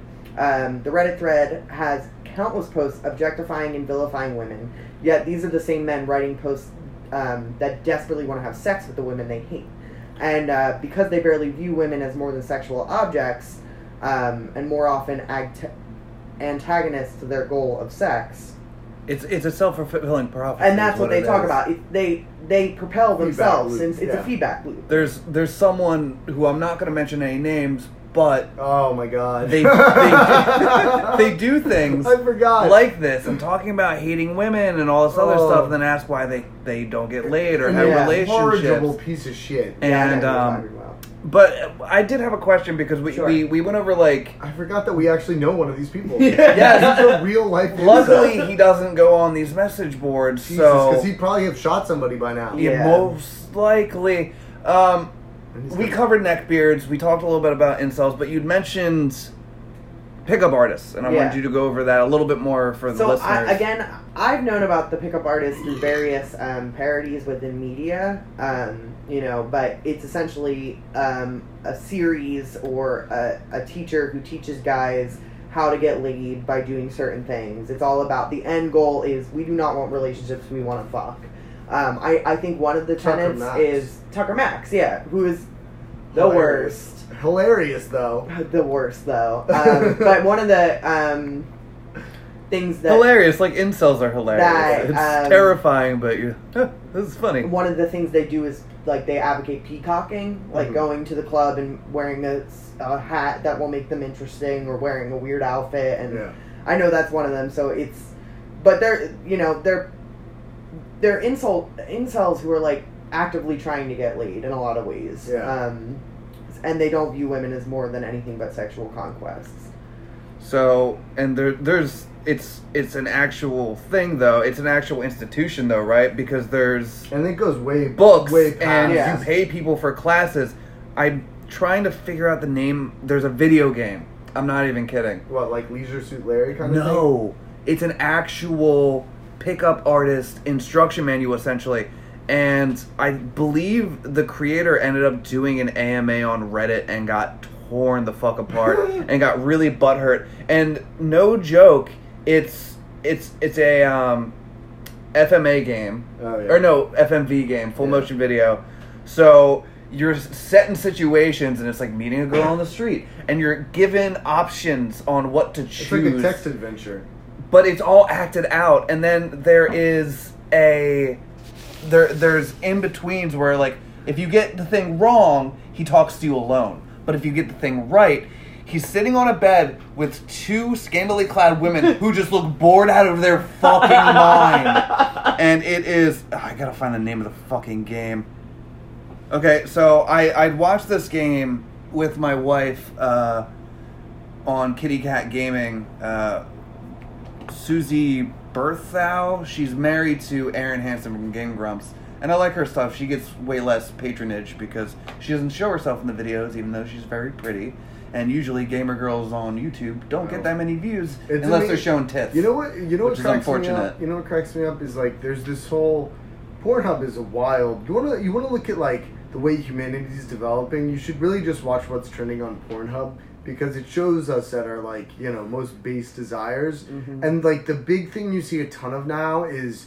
uh you know, girl on Twitch forgets to turn off camera and bangs boyfriend. Like there are a ton of these videos, and it's it's not even hard to stage it so that it would look real. And those things have really happened, and they, they those girls have gotten banned, but then they have like pick up their own webcam thing, and they make a lot more money, and it's all great. But like, it just cracks me up because there are so many of them now, and So- I don't want to watch a poorly shot amateur video where a girl pretends to get fucked while she's got her headset on, or like like just Here's here's the thing, right? I was I was perhaps perusing Pornhub today, Mhm, mhm. and I stumbled upon a video of a gamer girl gets fucked or some shit, and I was like, "This seems interesting." She's holding a PS4 controller. I'm a big component for the PlayStation. Yeah. So I click on it, and the way she's holding the controller, first of all, she's pretending to play a video game, not pressing a single shoulder button. With if anyone's ever played video games, you always press shoulder Yeah, buttons, no that's like the matter what game you're playing. And she's not moving the sticks or anything, and she just has headphones on that are connected to, which I don't even know if they work with the controller. To her controller, that it's on. They got that part right, and there's just a dick just going in her mouth, and I'm like, this isn't. I I couldn't. Say, I've- I've where's watched- the realism? I've watched real amateur videos where guys play Overwatch and girls blow them, or vice versa. And not well, like you know, fillet them or cun- cunnilingus them. Cunnilingus. Yeah, I mean, I know that that's what it's Eat called. them out. Yeah, there you go. That's the way. That's colloquialism I'm looking for. Uh, and that's okay, but then I don't really want to watch somebody play Overwatch because, in the first place, even if there's sex involved. So big. I want to see someone finish first. Why can't I just enjoy And- these things separately? I mean, I get the whole George Costanza trying to mix food and sex together. It seems like a great idea, but you know, sometimes things are just better left separate. Listen, my my it- brain likes to compartmentalize. It would be impressive to watch a man beat the hardest boss in, let's say, Dark Souls. Dark Souls, while DPing his girlfriend. Well, because that was- takes converse, concentration. So it's one side. It's impressive. It's 'cause- both, both sides of the brain. Yeah, and boners. Yeah. True. True. But I, I think I could get head and play Dark Souls. I think I could manage that. You know But what? We'll set- we'll- DPing? We'll set this up and see if uh, we'll we'll report back to you on the next episode. All right. Um, I feel like I'm gonna play a role in that somehow. No, you got work tonight. You're the Dark we'll take care boss. of it. Okay. Okay. So more about incel ideology, right? Incels believe that they are irredeemably ugly, and that's why they cannot have sexual or romantic relationships. Accurate. They believe that no amount of self improvement, mentally or physically, will improve their prospects. Accurate. This is because incels think women only care about a man's appearance. Accurate. They portray women as shallow, brainless beings who would never look beyond appearances. More than that, Have though. they met my mom? She's a wonderful lady. Yeah, more than that, though, they I your often memory. Describe women as subhuman. Like I've seen so many threads that are like women are incapable of empathy, women are incapable of thought. This is a, an emotion that only and I find it so hilarious because like I'm a fucking woman. Like you guys are men and you're sitting here being like women cannot feel this, only men can feel this. We feel it so it's like not to be a, a dick, but I know a lot of men who when they get the sniffles like fall apart. It's called And, the like- man flu. and like it's just like That feels They- like a men's rights term, and I don't care for you. To and there's it. also I think Gloria Gloria Steinem wrote on how if men got their periods it would be like a sign of like masculinity. masculinity and fertility, fertility and To add to your point, the reason that male birth control never got off because it is a thing and they proved that it kind of at least Yeah. somewhat worked in their testings is because uh, they got overly emotional Mhm. mood swings they Mhm. had tender tender parts essentially experiencing their period yeah, and they couldn't handle it. and they it. couldn't fucking Yeah, handle it and it hurt too bad. So I mean, I get period cramps so bad that I fucking throw up. Um, and I just think it's so funny that there are a bunch of men sitting around saying what women can and can't feel. Um, It's almost like those people in Congress who tell us what women should and shouldn't do with their bodies. exactly. It's like some kind of just larger misogyny that permeates this otherwise garbage culture. So incels think feminism and women's sexual liberation is a net negative because women are not choosing to have sex with them.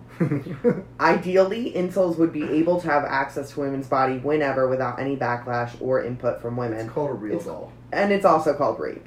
Um, oh yeah. that's what that is Women do not have any worth unless they are sexually available to men. Um, incels refuse to see women as people with their own desires, and that perhaps their virginity stems from their mistreatment of women and their not their perceived physical unattractiveness.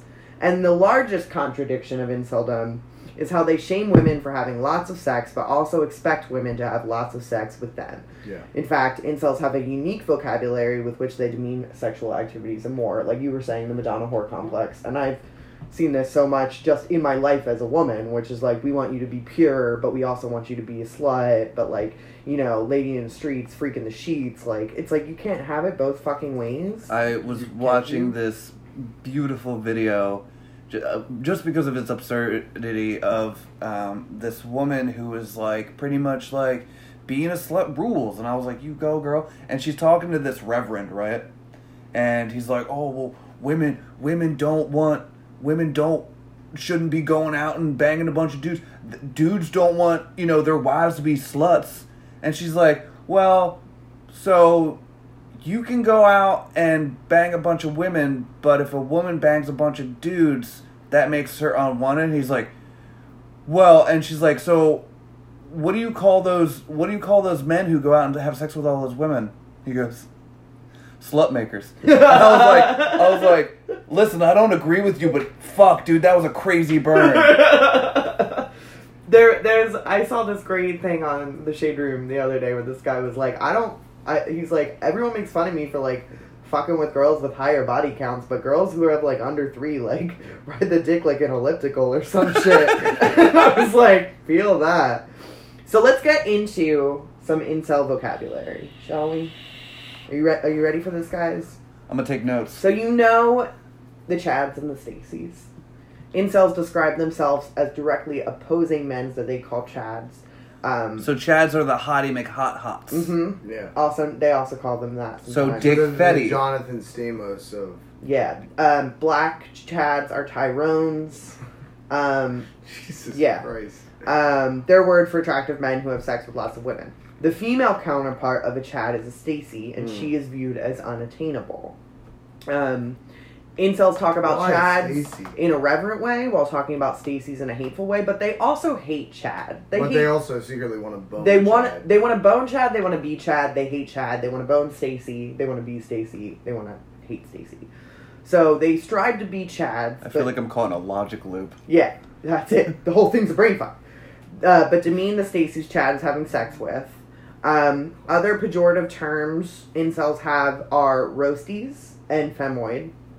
So roasty is particularly vocal, uh, vulgar. Um, you'll notice that there are a lot of pictures of roast beef sandwiches on incel boards. That's because they believe that a They love a delicious sandwich from Arby's. no, that's not it. They believe that a woman's genitals change shape after having sex, that's what. which is ridiculous because like every vagina looks different. Regard like They it has all look nothing. like roast beef. Have yeah, you ever it seen has a nothing to do. Just Okay, a bunch of wavy. Also, meat. to So- be fair, if you got more of those lips coming out, it actually grips the dick better. Thank does it though? Yes, it does. Really? Also, girls with thigh gaps tend to have looser vaginas because their vagina is actually set back. Huh. So don't believe beauty standards set to you by Hollywood. Well, you're a it's- beautiful flower. aesthetics and ex- uh, enjoyment. Where never mind. Let's not get into it. Yeah. I actually So there was an article I read uh, with a guy who posted these pictures of fit, like these like this cut up fish, and the hole got bigger and bigger and bigger. And was like, this is gonna happen to your pussy, and this woman went off on him, and be like, what about childbirth? Yeah. The, the vagina's meant to stretch, and it goes back down. Just make some kegels. I'm worried about you. Like, do you not know anything about human anatomy? well, and that's it. They believe that promiscuous women's genitals change because of all the sex. Has anybody having. ever seen Like a Goatse? werewolf. Goatse. What's goatse? Goatse's the guy. You know, the old the old Goatse. He gapes. He- yeah, he- no, he's got- like it's the extreme. most Yeah. classic gay picture of all time. He's got his wedding ring on. His asshole could fit a fucking two liter of coke. Wow. Goatse's a fucking hero. It's Forget Mr. Elliot Hands. Rogers. Yeah, no. Well, he's he's the gaping equivalent of Mr. Hands. He's I fucking love Goatse and what he, everything he stands for. no, truly. And it's like I read an interview with him and they're like blah blah blah, and it was like, yeah, it's my asshole. Guess what? It like shrinks and then it opens like when you poop. and I'm like these fucking people. Like you know, it's just like it was your Not phone that lock screen for like a good year. It wa it blew up in court though because the judge like I got a text message and my phone was face up, and then the judge saw it. And no, it was that didn't happen. Oh God! Don't. Okay. I'm so not an idiot. femoid is short for Should've worked female that one. humanoid. I am a female humanoid. Used in the place of the I am a female pleasure bot. um, used in the place of the word woman to denote that incels view women as not entirely human, but instead robot like androids who only crave sex with chads. So, here's some other popular terms. Black belt. I'm getting that Listen, there. to be fair, everybody wants to fuck a Chad. Yeah. Yeah, Yeah. Fuck a Chad. I'd fuck. You ever a been on Lady So that, on Reddit? that guy, Shit. that guy in the episode of Peep Show we watched, he was a Tyrone.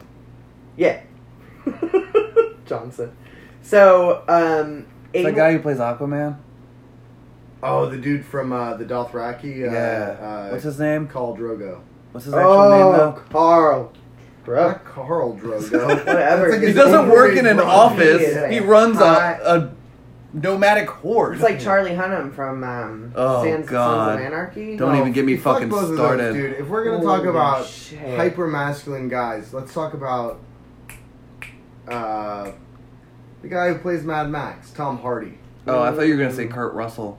Also Kurt yeah, Russell. Kurt Russell's alright, but dude, Tom Hardy and, and Bronson, Tom Hardy and Mad Max, but especially Bronson when he's like,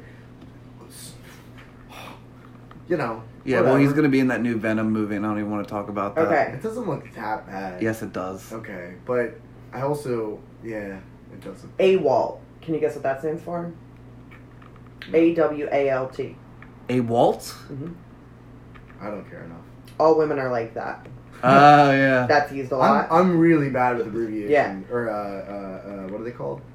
Um, acronyms. Thank you. Yeah. So I was doing a lot of Doing great. reading Braincels and in a separate tab having the manosphere glossary and um, a lot of it isn't in there a lot of what they say are like i was trying to look it up and it wasn't in the glossary so they're like always Were you able to decipher any of it? i was able to decipher a lot of it and it's meta on meta like it's taking different things and making them so alpha obviously is a dude who's a chad beta is like lower form they're betas but like even betas can get fucked um, Yeah. betas aren't incels Beta So- for life. yeah. Alpha fucks beta bucks. This means that Stacy's fuck alphas um, until eventually they need like Security. Money. security. So then they fuck betas for their money, but then eventually divorce them and take all their. Aren't they also called cucks? Yeah, there's a lot of cuck um, lingo on here too. Black pill, we went That over. lyric should be on the first Mechadodecahedron album. What cuck? Alpha fucks, Beta beta, bucks. beta bucks. Gamma cucks. Yeah. So it's F U X B U X alpha fucks beta bucks. Um, They should just write a rap album. yeah, black pill, we went over. I over. would not listen to it. F A. Forever alone. Oh, I thought I thought it was female anatomy. yeah. Never So- mind. so they don't know anything about that. Is used interchangeably. A height cell, Duracell. Duracell is someone who is like incel for life. That's kind of Um, cute though. oh, Uh, look at you, little cur- Duracell. Curry cells. Um, I think we can figure out the Yeah, race ones. yeah. Um, this was not on none of this. is stuff- there a, is there a specific word for Jewish incel? Um, they talk a lot of shit on Jews all the time, and there are Easy to hate. Shocker. There are- Jewish incels. There's got to be, but like I often see like We'll, we'll coin the term shmia cells. oh oh, I just want a good shmia, but she won't let me get the shmia Schmitz and Cell. so because cream cheese kind of looks like jizz, Oh, and that makes them the bagel. oh. Yeah. Okay, I don't. know. I'm not in love with that. I would go with, but Zion Cell doesn't really roll No. off the tongue. I would. Shmia cell. Kike Cell. Is oh, that too? Mm. That's too much. You, you get one. All right. Well, anyway, we should move on. So this is all stuff um, that I picked up on my own. Um, high IQ post versus low IQ post. They say that a lot. Yeah, they do. This is a high IQ post. Didn't know this is a low IQ post that basically talking about who's smart and who's not. Manlet, uh, which is that they a lot of guys who are under, you know, five eight refer to themselves as manlets. What does that mean? Um, a manlet is like a, a tiny version of a man.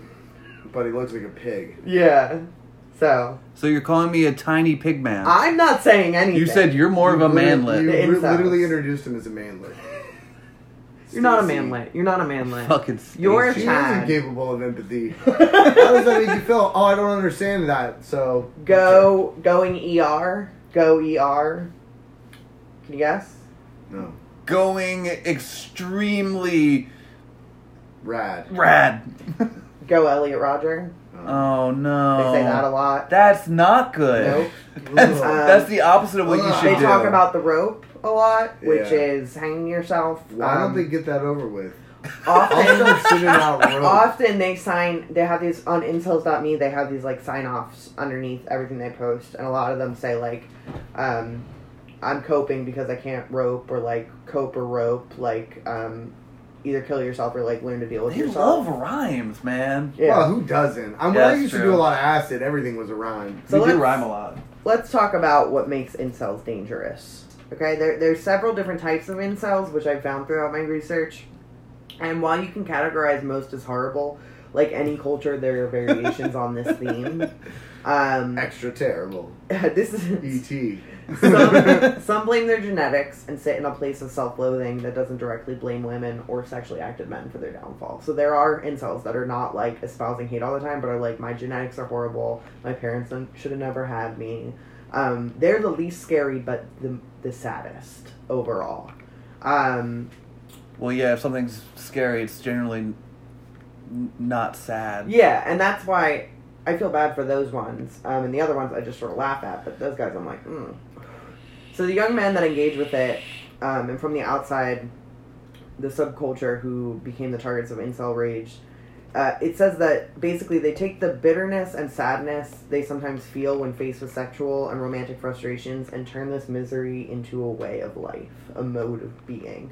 There is no alternative. Um, It's like if you started listening to Nine Inch Nails and then never developed past that. And Exactly. That everything had to be just like those songs. yeah.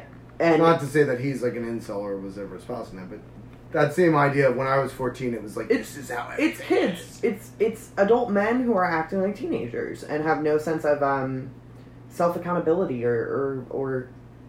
So instead of encouraging them to move on from their disappointments, like any good supportive community would do, the incel subculture encourages young men to stew in their own bitterness Instead of encouraging them to learn from their mistake, the incel subculture encourages young men to blame Chad and Stacy, but especially Stacy, for their lack of love and sex. And instead of encouraging those who need professional help to get it, incel culture tells young men that their problems are unfixable. Well, it's not Chad's fault that he's got perfect abs and a tight little butt and that fat, fat. Yeah. cock. Eight inches or butt. Well, I'm about to. Um, incels direct so much hatred at the outside world and at women in particular that it's easy to lose sight of the many ways incel culture promotes a deep and hopeless form of self hatred. So really, really, it's just about how much you hate yourself. Yeah, I mean, like I said, it's a, it's a self fulfilling proper prophecy. It's it's essentially that you know they hate women, and the more they spout about how they hate women, it, women aren't gonna like you. Yeah, well, and and this is exactly it. Incels hate women, but they hate themselves nearly as much. Um, and the incel subculture not only encourages both kinds of hatreds, like on that one thing, on a one thread I was on where he was like, um, "Nothing gets good after high school," like, or "I'm five two or something like that. Someone was like, "Oh, just kill yourself." He was like, "You kill yourself," like that's or go ER. Um, so they're encouraging people to kill I themselves. thought and they called it going Omega. go ER, go Elliot Rodger. We talked about that. I know, but I'm but or go ER, but that sounds like he's saying like or go Omega because Elliot Rodgers went Omega. I di- I've never heard of Omega. Really? I haven't heard of Omega. No, I don't know what Omega is. Oh, I guess that must be the new way they say it then. Hold on, Because let me- going Omega is like instead of being Alpha or Beta or whatever, you go Omega when you take matters into your own hands. That's what the guy who Omega, Omega. said. And Omega is a male who has no prospects whatsoever of getting laid. Omegas are below alphas, betas, and every other rung in the imaginary sexual hierarchy. Right. So when you go Omega is when you like go on your killing. Omega spree. rage is a purported state of mind reached by Omegas in which their lack of sexual prospects leads to violent, sexual, suicidal, or homicidal. So going Yeah. ER is to go Omega. Absolutely. Okay. Um. So. Um. Can you tell us about Elliot Rodgers? Yeah, I can definitely do that. Um. If you want me to skip some stuff. What do you want to? What is it? Well, sorry, I just lost my train of thought. Oh, Um, sorry. so on the Toronto van attack earlier this year, um, and this is just a snippet from um, a message board, which sort of illustrates the way they talk. Um, Lonely is the world.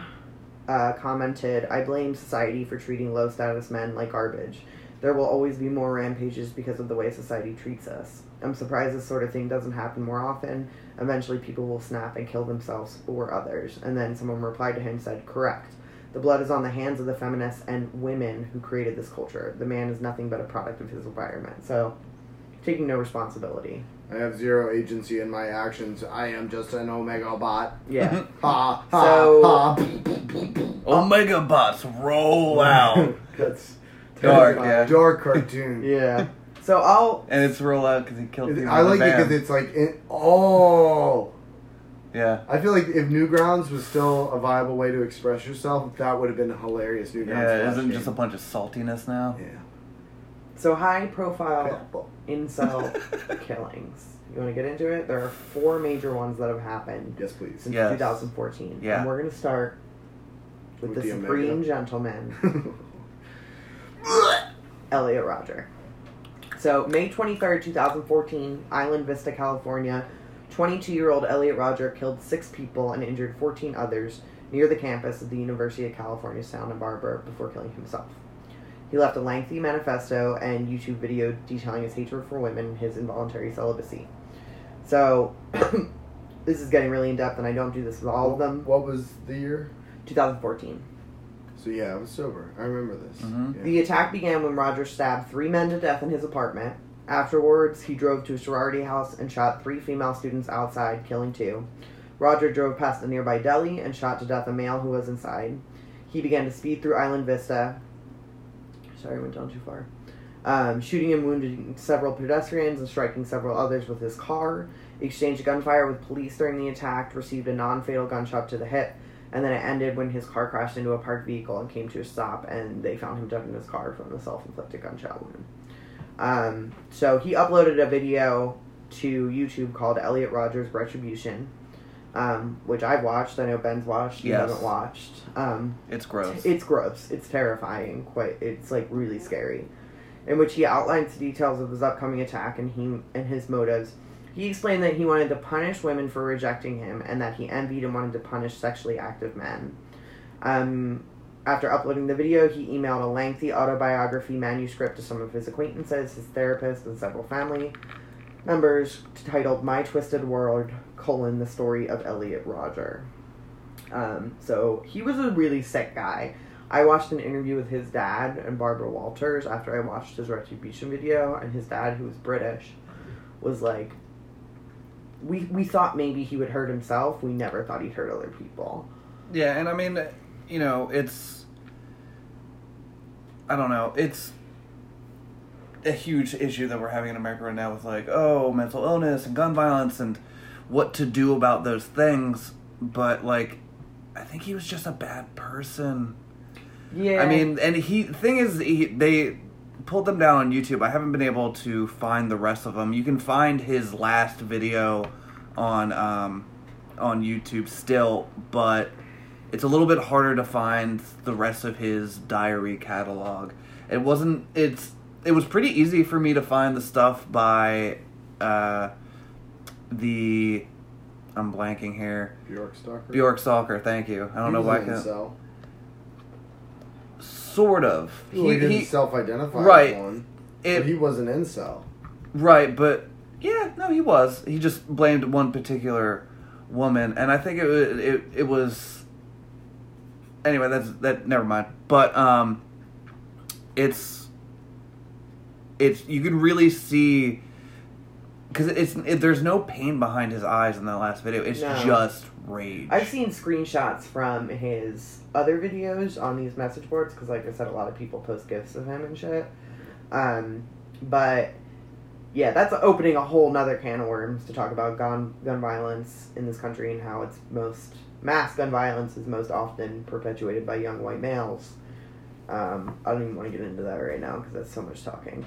So let's get on to the second one. October 1st, 2015, Roseburg, Oregon. 26 year old Chris Harper Mercer shot and killed nine people and injured eight other at the Umpqua Community College? U M P Q U A? Umpqua? Okay. Don't know. Before killing himself, he left a manifesto as well, outlining his interest in other mass murders, including the Isla Vista killings, anger at not having a girlfriend, and, um, you know, hate of the world. Uh, bef- Did either of these use the terminology of incel at this point? Um, describe themselves? I know Elliot Rodgers definitely used it, for sure. okay. Um, I don't know that. I think all these guys used incel vocabulary, or else they wouldn't be on this list. I know for sure the Toronto van killer did. Yeah. Um, but I think these guys did as well. Um, yeah, okay, so several hours before the shooting, someone suspected um, to be Harper Mercer, which is his last name, posted a threat to the Pacific Northwest College to an involuntary celibate 4chan board. So um, he basically said he was posting on those message boards. Um, December 7th, 2017, Aztec, New Mexico, 21 year old William Atchison shot two people at his former school, Aztec High School, before shooting himself. He used the pseudonym Elliot Rodger on several online forums and praised the Supreme Gentleman. Um, Atchison, so this is the crazy part. He was investigated by the FBI in March 2016 because he made a post called Where to Find Cheap Assault Rifles for a Mass Shooting. Um, yeah, I think that raised so some if you ever flags. really missed a cue, and they went and they investigated him, and he was like, "Oh, I'm just trolling," and then he found a gun and shot a bunch of people up. So probably, I, I but it's like fuck. I can't Tom. imagine it's that hard to get a gun in New Mexico. No, it isn't, and they were both legally purchased guns. Um, but it's like Minority Report shit. Like you can't arrest someone for Crime for a crime they haven't committed. You Uh, can arrest somebody. Well, you can, but you can. it has they to did. be like an ongoing conspiracy. Exactly. i.e., the cannibal cop Yeah. who Well, talked but about not- killing I'm not his even wife. talking about that. I mean, normally it's like it's a lot easier to arrest people before they pull a big crime if there's multiple people involved. Well- Because then you can show that multiple people are taking steps to make this crime happen. Well, that's the thing. After that, they started using that website that he was on, darkfetishnet.com, to pretty much catch people who were actually truly conspiring and going to meetups to get ready in to. furtherance of conspiracy. Yeah. Exactly. It's a great episode of the IT crowd where um, they go over to a guy's house who want to eat him, and he's like talking about how he's gonna eat him. And they're like, "Let's just go back and use this TV so we can watch this DVD. We'll tell him he can eat us, but we'll watch the movie first and then say we changed our minds." It's super great, guys. Everybody should watch the IT crowd. I don't disagree with that. Um, April 23rd, 2018, most recent, I'm sure we've all heard about it, Toronto, Ontario. A van driver, 25 year old Alec Misani, Minassian, killed 10 people, injured 14 others, arrested soon after the attack. Shortly before the attack, he had posted on Facebook that the incel rebellion has already begun. It applauded Elliot Rodger, um, etc. So, I pulled some snippets from incels.me, Braincels. Um, on 4chan, the thread is called R9K. Um, the first thing I wrote was advertising on all these sites are for meaning girls, FYI. Um, so here's a post categorized by the title Rage Fuel from the user Cam the Angel, who we uh, talked about earlier. If personality matters so much, why do women willingly stay in abusive relationships? I hear it over and over again. You need to change your personality. If they value personality above all else, then why do women willingly stay in abusive relationships? Let me tell you, because they are shallow and what they really value is attractiveness. So, a few responses. Sounds like he's got a real understanding of the cycle of abuse. He sure does, Dick Fetty. This guy's a regular fucking Freud. Some of the responses include they low key like it, and attractiveness is not the reason why I think. I see plenty of below average males being abusive to girls in their relationships. The shit just downright sets me off. They'd rather endure abuse even from a below average guy than a good relationship with us. We are true trash. With us. No, another reply was normies and SJWs, social justice warriors, would reply she's being manipulated, but here's examples of women being attracted to dangerous idiots. It's in their biology to choose the dominant protector even if he's evil. So, and then he went on to describe um, women who date. There's like a word for Rihanna and women Chris who. Brown type of thing. Yeah, but yeah, it's like cycle of abuse shit.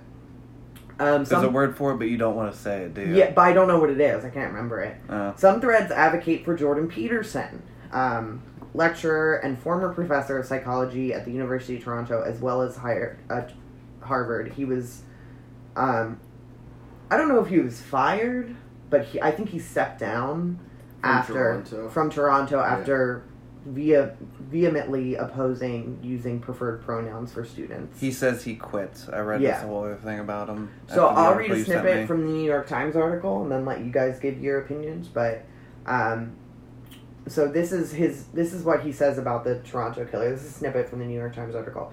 He was angry at God because women were rejecting him. Mr. Peterson says of the Toronto killer. The cure for that is enforced monogamy. That's actually why monogamy emerges. Mr. Peterson does not pause when he says this. Enforced monogamy is, to him, the only rational solution. Otherwise, women will go for the most high status men, he explains, and that couldn't make either gender happy in the end. Half the men fail, he says, meaning they don't procreate, and no one cares about the men who fail. I laugh because it is absurd. You're laughing at them, he says, giving me a disappointed look. That's because you're female. So, what do you guys think about enforced monogamy? No. Just no. Yeah. And I mean, so you you mentioned uh, before the episode how you think he's uh, how'd you put it a uh, Snake oil salesman. snake oil salesman. So I happen to be in sales, and in I don't sell oil. I sell tile. I sell tile and the dream bathroom. but you use a lot of the same verbiage over and over again and when you're being taught sales and sales tactics you use words that make you sound smart for lack of a better term that you dumb down a bit to get on an even keel with your prospect. And i watched a video with him because after you sent me the article, I did some a little bit extra reading on him, and then found his YouTube channel, which bunch of it's about religion, and I was like, nah, not into it. But then I found Like pro religion. I just didn't want to watch it. And looking at the guy's faces, you know, when I first read the article, he's described as. They pretty much describe him physically in a very terrible light, which at first I was like, that seems kind of unfair. Yeah. Like, he's like, he's always looking gaunt and blah, blah, blah, this oh, I and blah, blah, didn't. I guess we have different aesthetic tastes because he sounded attractive to me. anyway, Not at so first, at first I thought I was like, that's a little bit unfair, but like, yes, he's a terrible person, but like, you know, whatever. Anyway, I started watching some of his videos, like little snippets, and I was like, wow, this guy is fucking ugly. But he did an interview with someone I, I do not like on a cellular level, Ben Shapiro. Mm. Um, I've seen many of his videos that are just, ri- just ridiculousness, and it's just this rhetoric that's crazy. And all the videos that I've ever seen with Ben Shapiro, he's very self-assured, and he is he is completely right no matter what he's saying. And then this interview he did with Pearson, it was like a little boy meeting fucking Mickey Mouse. He was just so excited, and I never watched one of his full YouTube commentaries or anything, Ben Shapiro's that is. And it's just so crazy because Peterson's using the same verbiage over and over and over again, trying to like put out these ideas of how society should be this way and there should be a mo- like there should be this patriarchy installed and there should be um, a the way things should be run and yada yada. And then Ben Sherman will pause him for a second, turn to the camera, and advertise for a company that will put your 401k all into gold. and I'm just like, this is the craziest fucking thing. And it got to a point where I just didn't understand what the fuck they were talking about anymore. They're talking about the enlightened movement and all this other shit, and my brain started to hurt. And I was like, I gotta get out of here. That's why I got here a little bit before 7 o'clock because I was like, I gotta get the fuck out of my apartment. My wife's asleep. I'm watching this on a big screen TV. I was like, I need to get away from this. Obey, obey. But it doesn't seem like he truly believes it. It seems like he it, he is just trying to sell the point. Yeah. Mm. Well, so the we wound up. The part of the reason we're covering this is I I wound up through a couple of link clicks last night reading this New York Times interview article about him. What's the guy's name again? Jordan Peterson. I can't even fucking retain it because I just despise him so much. But it's like the revulsion was immediate, but uh, as I went along, it just like pissed me off more and more and more. And I liked the way it was written, and and you know. I think that people on the alt right would say that the New York Times is essentially just a Jewish, you know, it's like an extension of Zog and whatever. So reading it already, They don't have any proof of us doing that. I mean, they don't have any proof of that. Yeah, um, but you know, so reading it is, of course, you know, you're already reading trash. So what do you expect? Whatever, whatever.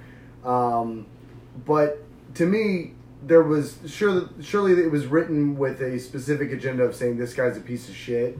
But you don't need to even agree with that um, if you're looking at the objective facts of what he says, what he espouses, you know, what's happening and whatever to come to that conclude. Like, I don't need to read their slant to get there. You know what I mean? Like, you just have to have a rational brain as far as I'm concerned.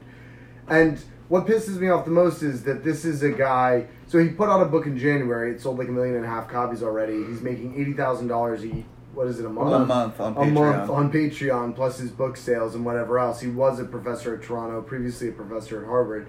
So it's he's smart. He looks like the intellectual, you mm-hmm. know, and he basically has uh, given this intellectual, learned face to what is just misogyny. Mm-hmm. Like it's just fucking misogyny, mm-hmm. and and the fact that he's getting rich off of it you know it doesn't shock me that our president could be put into place in part because of his wild misogyny like Mm. that was like part of why trump got Yeah. elected um, but this guy's making such a killing on people who so desperately want somebody to tell them that they're right and like these things are bad and it's or like or they're good that you know everybody else is saying is bad or whatever and it, the biggest i guess to me for the kind of person that i am is like the idea that i would ever pay anybody Mm-hmm. to tell me what to believe. It's just like so boring. I, I it's the same reason why I'm not really into organized religion, uh, to put it mildly. And uh, it's just like, bro. So one of my favorite things in this video that I watch because there there's a lot of people who, you know, be like, well, you're fucking racist and you're misogynist. Mhm. So in this interview he did with Ben Shapiro, he brings up this he brings up this how he was stopped. Him and his wife were stopped on the street by this gentleman who who pulled his car up across the street and he got so excited and he ran over to him. He's like, "Are you who I think you are?" And he's like, "Um, Jordan Pearson, blah blah blah," and he went out of his way to mention that this man was Latino. Yeah. And Yeah, he's course. like, he's like- like, not so racist now. Essentially, is what he said. It's said. the yeah. whole I have a black And it's friend. just like- I can't be racist. oh God, it's But I, but I think like what they talk about in the article briefly is his transformation from his early videos to where he is now, Mhm. and he's this self assured like guru thing. Like he's living this dream and he's playing this role and he's doing it well. And but he's just a salesman. Yeah. I mean, essentially at the end of the day, his message doesn't matter. He's going to say whatever is going to get him paid, much in the same way the idiot in chief is going to say Mhm. whatever placates the voters or whatever he feels that day when he gets on Twitter or whatever. And it's just I think I have a fundamental disagreement. So he talks about how chaos is feminine and order is masculine. And the reason why men are in charge is because they're better at being in charge than women because I'm going to go it's, out it's a competency argument. yeah, well, Yeah. and I'm gonna go out on a limb and guess that he's saying, you know, that men essentially like they're not as emotional or whatever, Mhm. and all those types of classic gender role bullshit, whatever. And the whole thing presupposes, from my perspective, that any of this matters or any of this is like meaningful. From at least my own personal perspective, as human beings, we crave order because we're blessed, cursed, whatever, with consciousness, and so we come into the world kicking and screaming and like desperately try to make a place for ourselves, and we have a brain that can't really uh, rectify reality with like all the thinking that it does, and so we look for things to give us order and meaning in our lives so that we can feel fulfilled and whatever and blah blah blah. And basically, like, admittedly, a lot of the kind of shit that Rust Cohle says in True Detective Right. and all that type of Mhm. stuff, and I think that that is true from my perspective. Like, people crave order so that they can feel comfortable with where they're at and know that they're in the right place and say this is how things are and everything's in its right place and whatever. And like that's all fucking bullshit. Like we're just sentient meat sacks. Like and, and all I could think when I read this article was of Dystopia's classic album Human Equals Garbage. Like to me there is nothing that more clearly shows that human beings have like no fucking fundamental value than than reading about this kind of shit and this person being uh, talked about as if he is somehow important or intelligent or has anything meaningful to say that should direct my fucking life. Like he's just fucking human trash like the rest of us, and people are just so willing to throw their money at somebody who makes them feel better about their fucking shitty, miserable existence that they'll do it so that they can have that fucking peace or or, or whatever the fuck they call it. Uh, what's the thing? Um, contentment. It's just like it's fucking absurd. Like it's we're all we're all equal trash. And the moment you go putting like labels on it, and one of us is better than the other, like fuck you. You know what I mean? Like I, I don't know. I think of it as the most humanist way to look at things because at the end of the day, we are all truly equal.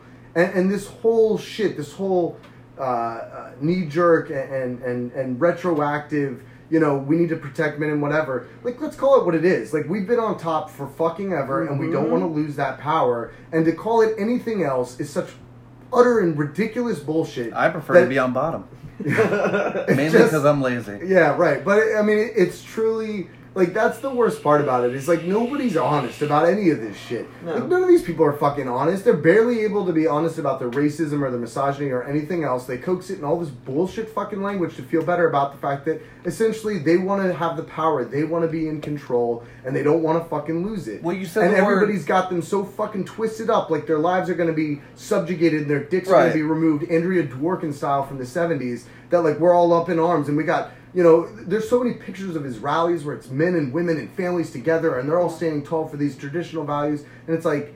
Fuck all those people. Like they just should just round them up and fucking gas them. You, you you said the word guru, and it's it's true. He's very much Right. Osho and the Rajneesh. uh, It, it's just the polar opposite. It's it's they're still selling something. They're still out there to make money. Selling enlightenment. Yeah, and it's it's just disgusting. It it just happens to be the opposite of what you know Osho and the Rajneesh did as a fo- as, as far as like values because Yeah. theirs was all like you know fuck whatever you want. It's, It's, all, all, the the same shit. bullshit. Ugh. And Well- I, I understand that my point of view is specific to me. I'm not speaking for you guys. And I, I said to Alexa before we started the episode, I had a pretty specific rant because I've just been steamed since I read this last Yeah. night. Really brooding on it. And it's just like, oh. I don't know. As a as a as a woman, um, You're a woman. I'm a woman. I am. I am a femoid. I am a female pleasure unit. Um, I. It doesn't piss me off as much, I guess, because like I've I've come up against this basically my whole life.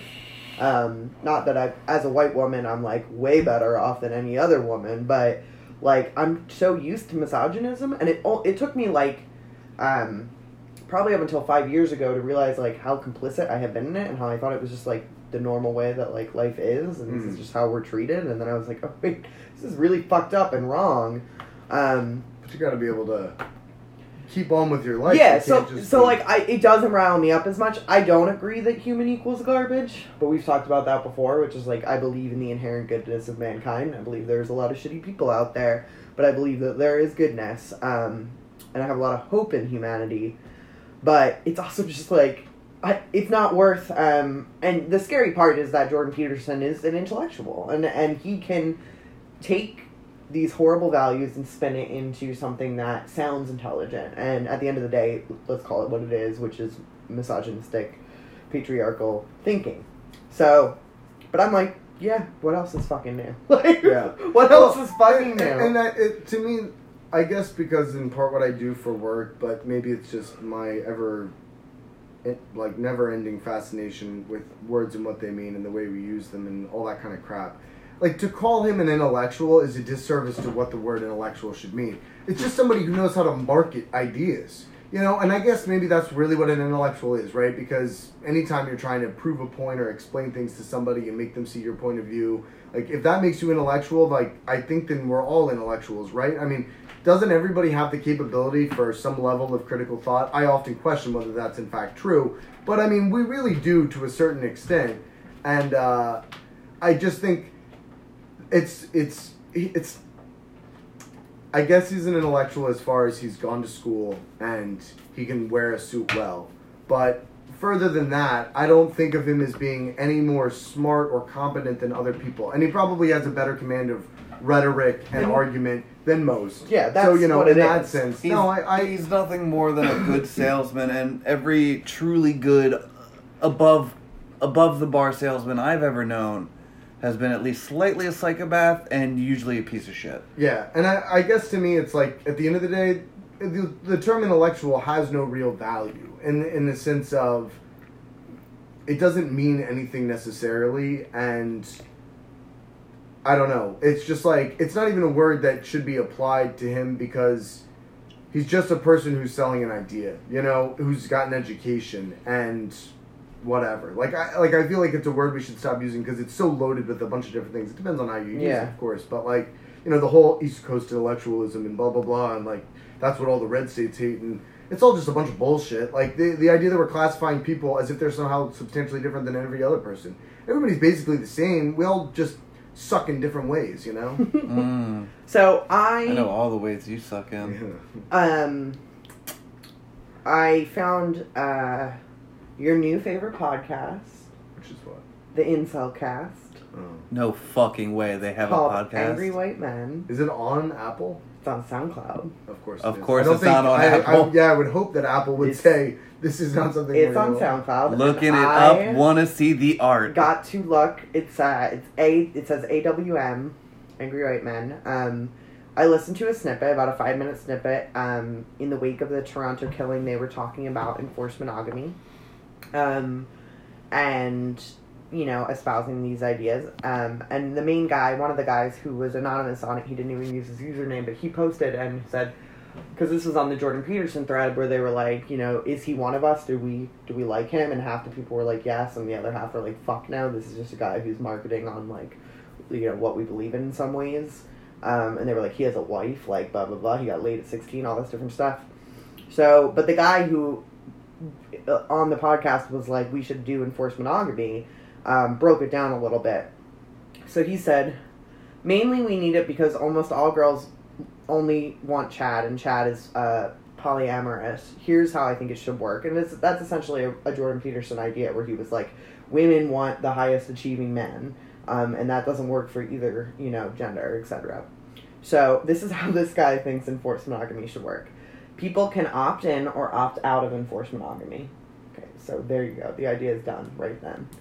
Um, if they opt in, What? if they opt in, they get to pay lower taxes and get free basic income from the government. Marriage laws must first be overhauled so that men aren't disadvantaged and family courts are fair.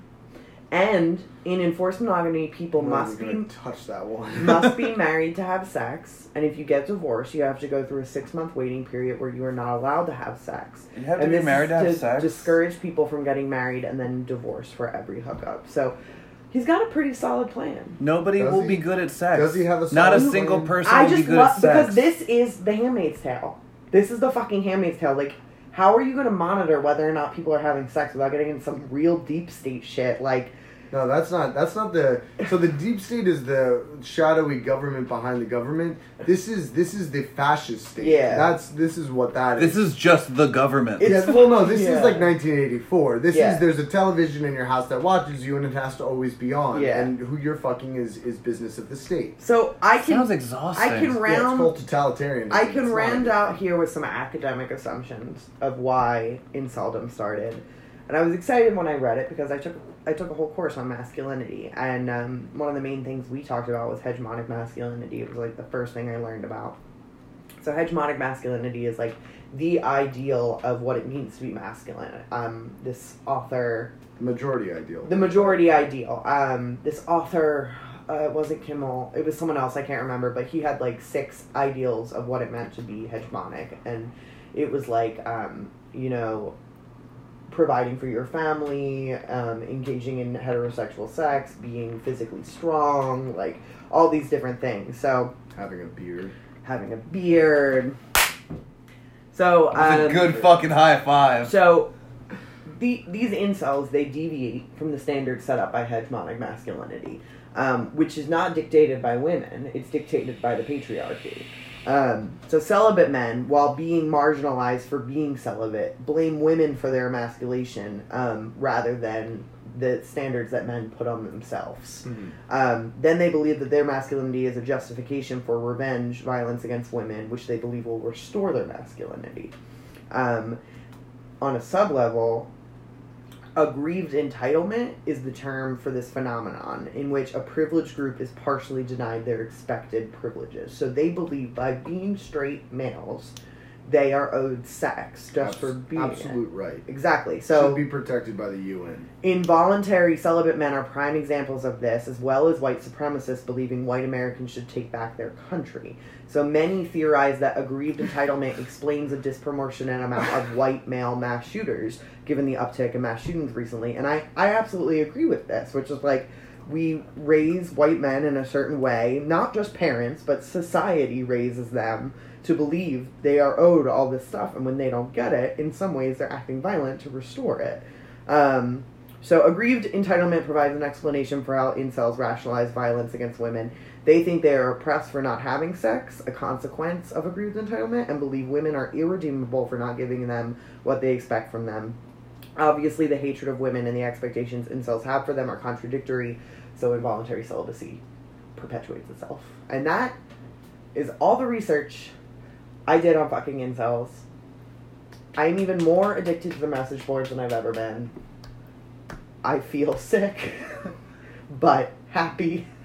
So, I, I do want to mention we talked a little bit before we started the episode um, about the part of this whole thing is, um, and and you and I talked about it, Flex, previously, and we talked about it a little bit earlier today. This whole victimization thing, which is just another way of saying this aggrieved entitlement Mhm. and, and other stuff like that. And the one thing I think we can all agree on, Jordan Peterson says, is like clean up your room, stand straight.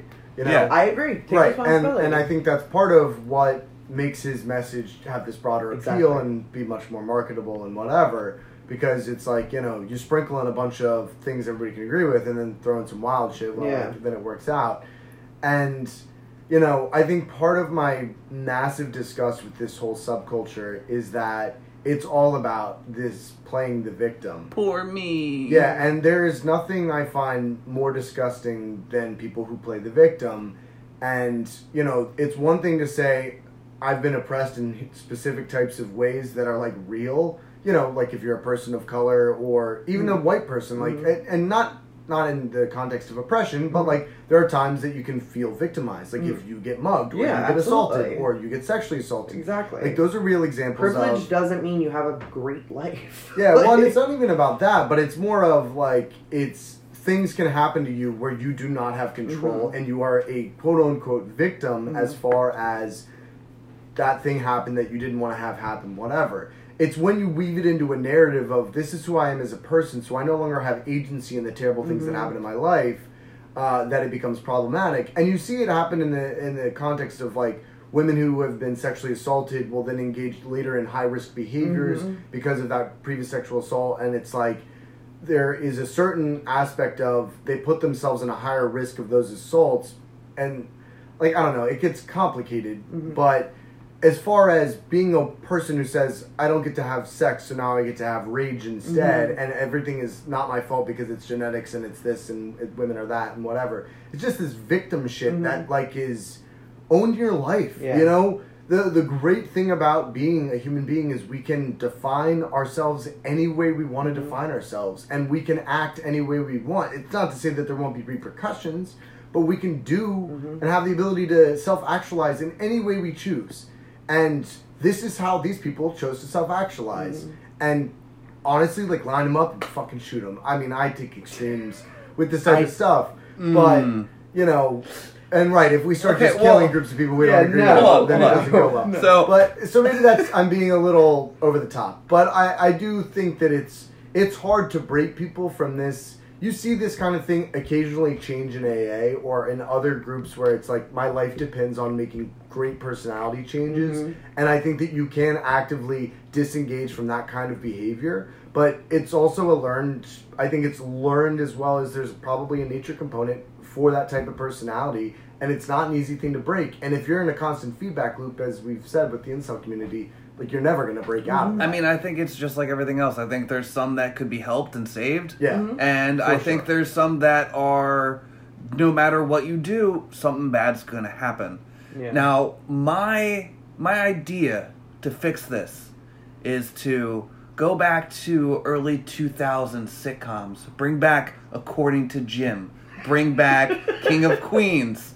Ugly man, hot wife, but they're funny. Really, all you need. Henry Zebrowski talks about that all the time on Last Podcast Yeah. on the Left, where he's like, just be funny. He's like, learn how to be fucking funny. Go, well, these go, people are obviously humorless. Yeah. go take an improv class. Yeah. Fucking socialize. Don't be a piece of shit. Yeah. well, I, I guess like you know what. Bring back according to Jim. That's I love that. That is the solution. But what what seems to me uh, disturbing is that this is, I think, everything from the the social level of the, the family unit to a greater. I mean, this is granted, it's not a new problem. Misogyny is not new, but this form of it is to an extent.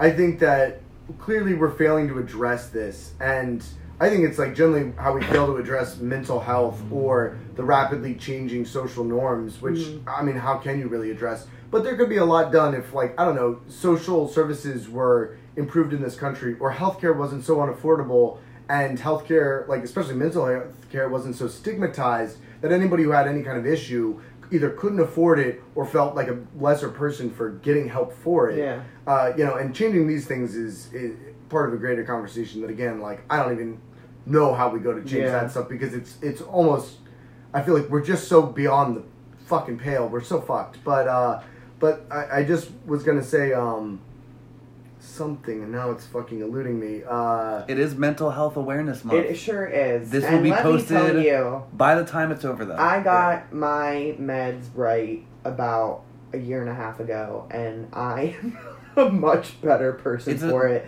So if you fucking need struggle, struggle, struggle. the help Go get the help. There's shit out there that can help you. Yeah, but I, I guess, oh man, there there was something I was gonna say. Oh, just like I guess what I wanted to speak to was, where are these people's parents?